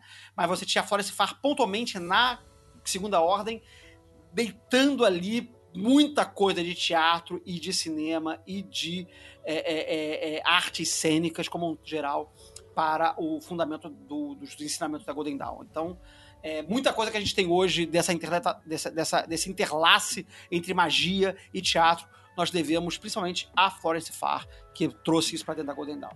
Então, todo esse, esse, esse rolê teatral está profundamente enraizado na raiz da, da, da Ordem Hermética da Aurora Dourada e que vai fazer o fundamento da magia cerimonial conforme ela vai se desenvolver ao longo do século XX, a partir de Crowley, a partir da Wicca, né? E a partir, inclusive, do satanismo, enfim, todo, todo mundo que vai nascer a partir do Crowley, né? Vai nascer, na verdade, a partir da Ordem Hermética da Aurora Dourada, né? E de tudo que vai ser delegado dali e da estru- como estrutura de magia cerimonial a partir de objetos cênicos, de vestimentas apropriadas, de falas marcadas, o que vai vir particularmente da maçonaria, mas que vai ser incorporado na, na, na Golden Dawn a partir de uma interpretação, porque na maçonaria, quem, quem, quem já participou, já viu até rituais abertos da maçonaria, é muito leitura, é muito texto do que tem que ser falado. E na, na Golden Dawn, não, aquilo ali tem que ser interpretado. Você é um papel, você é uma divindade, né? Então a, a- a Golden Dawn dá um passo a mais do que a maçonaria entregou enquanto, enquanto, enquanto cerimônia teatral. Ela coloca, coloca um papel para ser interpretado de fato ali, né? Sim, que eu acho que faz parte do, da vivência do corpo vivo. E da não separação entre uma coisa e a outra, e essa questão criativa. Como a gente bem conversou aqui, né, Rafa? É, o teatro é uma tecnologia, é uma arte muito antiga, assim como a magia. E aí eu acho que faz parte do humano a gente continuar fazendo. Porque eu tava até pensando sobre isso ontem, assim. O cinema, ele é uma arte muito escalonável e também conversa com essa questão do tipo humano, a realidade, irarari, irararara. Só que você tá bem confortável. O teatro não. Porque o teatro, ele é... Um, ele é ao vivo. Dois, você tem que estar lá. Três, pode ser ruim. E aí você tem, tipo, é- efeitos, tipo, sai no meio, sabe? Ou, tipo, ficar puto, vaiar, qualquer coisa. Porque a gente não tem mais esse tipo de relação. Mas pensar na Grécia Antiga, em que a galera vaiava, que era competição, que era do tipo, se fosse ruim, perigava alguém morrer. que era um negócio meio vida ou morte, né? Mas que ao mesmo tempo, quando é uma verdade, como a gente falou lá no início, é, é tão sublime, assim, é tipo um negócio tão bizarro que parece que Deus está falando. São os deuses que estão falando, né? É um negócio que, que chega uma sublimação do humano, né? Tipo, a gente se torna outra coisa. Sim, é. E aí eu. Nosso ancestral. E eu acho que tem uma coisa que é super importante dizer sobre o teatro da época, é que teatro naquela época era diferente do teatro hoje. Teatro naquela época é como se fosse novela. é como se fosse Netflix. Claro que dentro de, da sua comunidade. Mas essas pessoas eram pessoas realmente influentes em, su, em, em suas sociedades. Assim, eram pessoas que eram do tipo é, Paloma de Oliveira, sabe? Era a Nicole Kidman do rolê, assim. A gente não tinha globalização e a mundialização da, do consumo, mas assim, era uma galera assim, tipo, bizarra e incrível, assim. É, a gente não falou dessa parte prática, como falou a Raquelzinha, né? Mas eu acho que ela é facilmente abstraível de tudo que a gente falou aqui. Eu acho que dá, a gente pode fazer, e como, como o Rafa provocou, né? A gente pode fazer uma coisa é, ao vivo, né? E eu acho que tá aí quicando a bola da gente retornar é, com essa volta do presencial do Calem, retornar a proposta do workshop de magia e, e teatro. Sim. Porque eu acho que tem muita coisa boa para ser explorada aí, como a gente falou aqui durante esse Uhum. programa todo. Uhum. E, e bom, e aí você aí volta, volta a falar para o ouvinte desse podcast, mande mensagem para a gente pedindo workshop de magia e teatro com Rafael Andrade e Raquel Ferraz. Manda. Tragam manda. aí seus pedidos, façam as suas, suas, suas petições, digam quanto vocês querem pagar nesse workshop. Não, mentira, a gente vai ver quanto é que é possível se cobrar disso aí. Mas, enfim, façam, façam, façam pedidos, digam se vocês querem isso aí ou não. E a gente vai fazer mais coisas sobre teatro aí, magia, porque eu acho que é um rolê, como a Raquelzinha falou, infindável. E com isso, acho que podemos passar Sim. as palavras finais dos nossos dos nossos convidados, do nosso convidado de Raquelzinha Ferraz. Então, primeiro eu vou começar com a Raquel e depois com o nosso convidado para fechar o programa aí, para as considerações finais do nosso épico programa sobre teatro e magia. Diga aí, Raquel. É, fico muito feliz de finalmente a gente estar conversando sobre isso. Faz muito tempo que eu e Flávio, eu e Rafa também. Rafa tem até livro sequestrado seu aqui em casa, que a gente vem conversando sobre isso e é uma grande inquietação minha. Então eu fico muito feliz com esse programa, que eu acho que é o início de uma conversa. Como foi lá o, o episódio sobre corpo. Que eu acho super problemático, assim, hoje em dia eu teria feito de outro jeito. Mas eu fico feliz da gente ter feito. É, eu acho que esse programa, por exemplo, está bem mais estruturado. A gente conseguiu, acho que andar mais. É, não é um programa que é, ele é muito objetivo, né? Esse programa que a gente gravou hoje. Mas eu acho que a gente tem uma boa filosofada sobre é, o assunto. E que bom que a gente também não é, fechou ele. Ele é um assunto que, que realmente é muito difícil fechar. É uma grande paixão. Eu fico muito feliz que eu, é uma conversa de grande paixão dividida com vocês. A gente tem essa paixão em comum. Assim como o Rafa Telema também. Mais ou menos, mais ou ah, menos. messo, ou menos, messo, messo, messo. Mas eu quero dizer que é, esse é o meu objeto de estudo dentro da magia. A ideia é gravar um, o próximo programa que a gente fizer, não sei se um cubo mágico ou se um outro especial, que a gente traga alguém de teatro oficina para conversar sobre isso. Então, é, vou tô dizendo aqui porque já fica o meu compromisso. E aí eu tenho que fazer de qualquer jeito, assim, tem que dê- eu tenho que fazer que dê certo. Então é isso, gente. É isso. Digam pra gente se, a gente- se gostaram ou não, vamos conversar, tá? Rafael. Gente, é isso. Eu fico muito feliz também de, de a gente fa- fazer essa troca aqui, dessas paixões, dessas percepções e vivências de vida. É, Faltou muita coisa, realmente. Raquel. No, no final da história, a Raquel lembrou que faltou tudo, basicamente.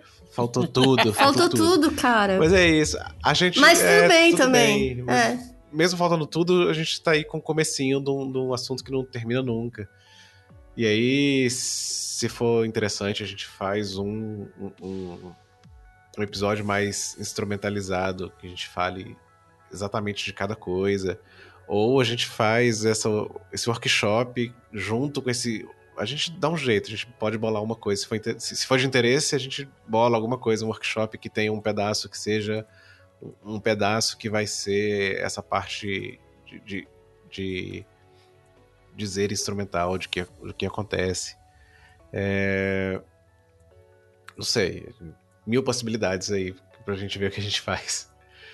É, Eu só vou frisar mais uma vez que acho que isso é tudo muito indissociável. São coisas que estão aí que, não- que se permeiam, que se, que se que se misturam muito. É, um- uma área só tem a ganhar com a outra. Eu acho que quando a gente retira a magia do teatro, empobrece, e quando a gente retira a teatralidade da magia, empobrece também. As duas coisas se complementam muito bem, porque acho que são dois saberes e fazeres humanos, tecnologias humanas primordiais e, e que embasam o que é ser humano, o que é ser. O, o que é pensar como um ser humano, sei lá. Agora já viajei demais também disso. uh, não sei, gente, acho que é isso. É, vão ao teatro, façam suas práticas e anotem tudo. Muito importante. Muito importante. Muito importante, anotem tudo. Rafa, muito obrigado por ter Ah, vindo obrigado aqui com a a vocês. gente conversar. É, e eu acho que é isso. Eu acho que esse programa, ele é um, é, um, é um- Assim como outros programas que a gente fez aqui, o de arte, que a gente tá querendo. Está planejado um- uma segunda parte sobre o programa de arte aí, para esse ano aí. Vamos fazer um outro debate sobre magia e arte, também, também da, mesma, da mesma ideia, né? Enquanto o primeiro programa sobre magia e arte foi um programa mais teórico, explorando né, a- a- como, como que esse mundo da magia e da arte se conecta, né? Agora a gente está pensando num segundo programa sobre magia e arte de uma perspectiva mais prática, né? De como que fazer arte mágica e como fazer magia artística, né? A gente vai fazer uma- um programa mais prático, isso está pautado aí para os próximos programas. Eu acho que também o mesmo vale para o nosso debate aqui sobre, sobre teatro, em que a gente agora explorou é, onde, esses, onde esses mundos se conectam, né? E agora que a gente tem isso muito claro, muito bem, bem apresentado, acho que a gente pode partir para um outro programa ou para um outro, outro espaço, um curso ou um- uma live ou qualquer lugar em que a gente fale sobre os instrumentos, né? Sobre essas partes mais práticas do teatro Sim, sim, mágico, sim. né? É, é, são saberes que, por mais que a gente estude, tenha teorias, elas no final são saberes práticos. São coisas que a gente. Sim. São coisas que funcionam com, com a Assim prática. como magia, É, né? É, tipo, teatro é. e magia vai funcionar com a prática. Como aqui no Calem a gente sempre fala, né? É, é, a gente, go- a, gente- é, a gente deixa, deixa pro, pro virtual é, o teórico, né? Porque a gente entende que o prático é o prático literal, né? A gente tem que ir lá junto, Fazer, fazer, junto, fazer. né? E, e acompanhar e tal, Uhum. né? Mas eu acho que é isso mesmo. eu Acho que é o pra... tem- não, não adianta nada essa elucubração toda aqui, ela não desembocar numa prática, né? É isso. Muito bem. Então, queridos, muito obrigado a todos vocês. Obrigado demais aí a- a- a- aos ouvintes. Mais uma vez, agradecemos aos apoiadores do podcast que estão permitindo que a gente continue aqui online fazendo os nossos programinhas aqui, esses debates muito doidos. Um beijo no coração de todos. Evoé Baco para todo mundo. E merda para todos vocês. E 93.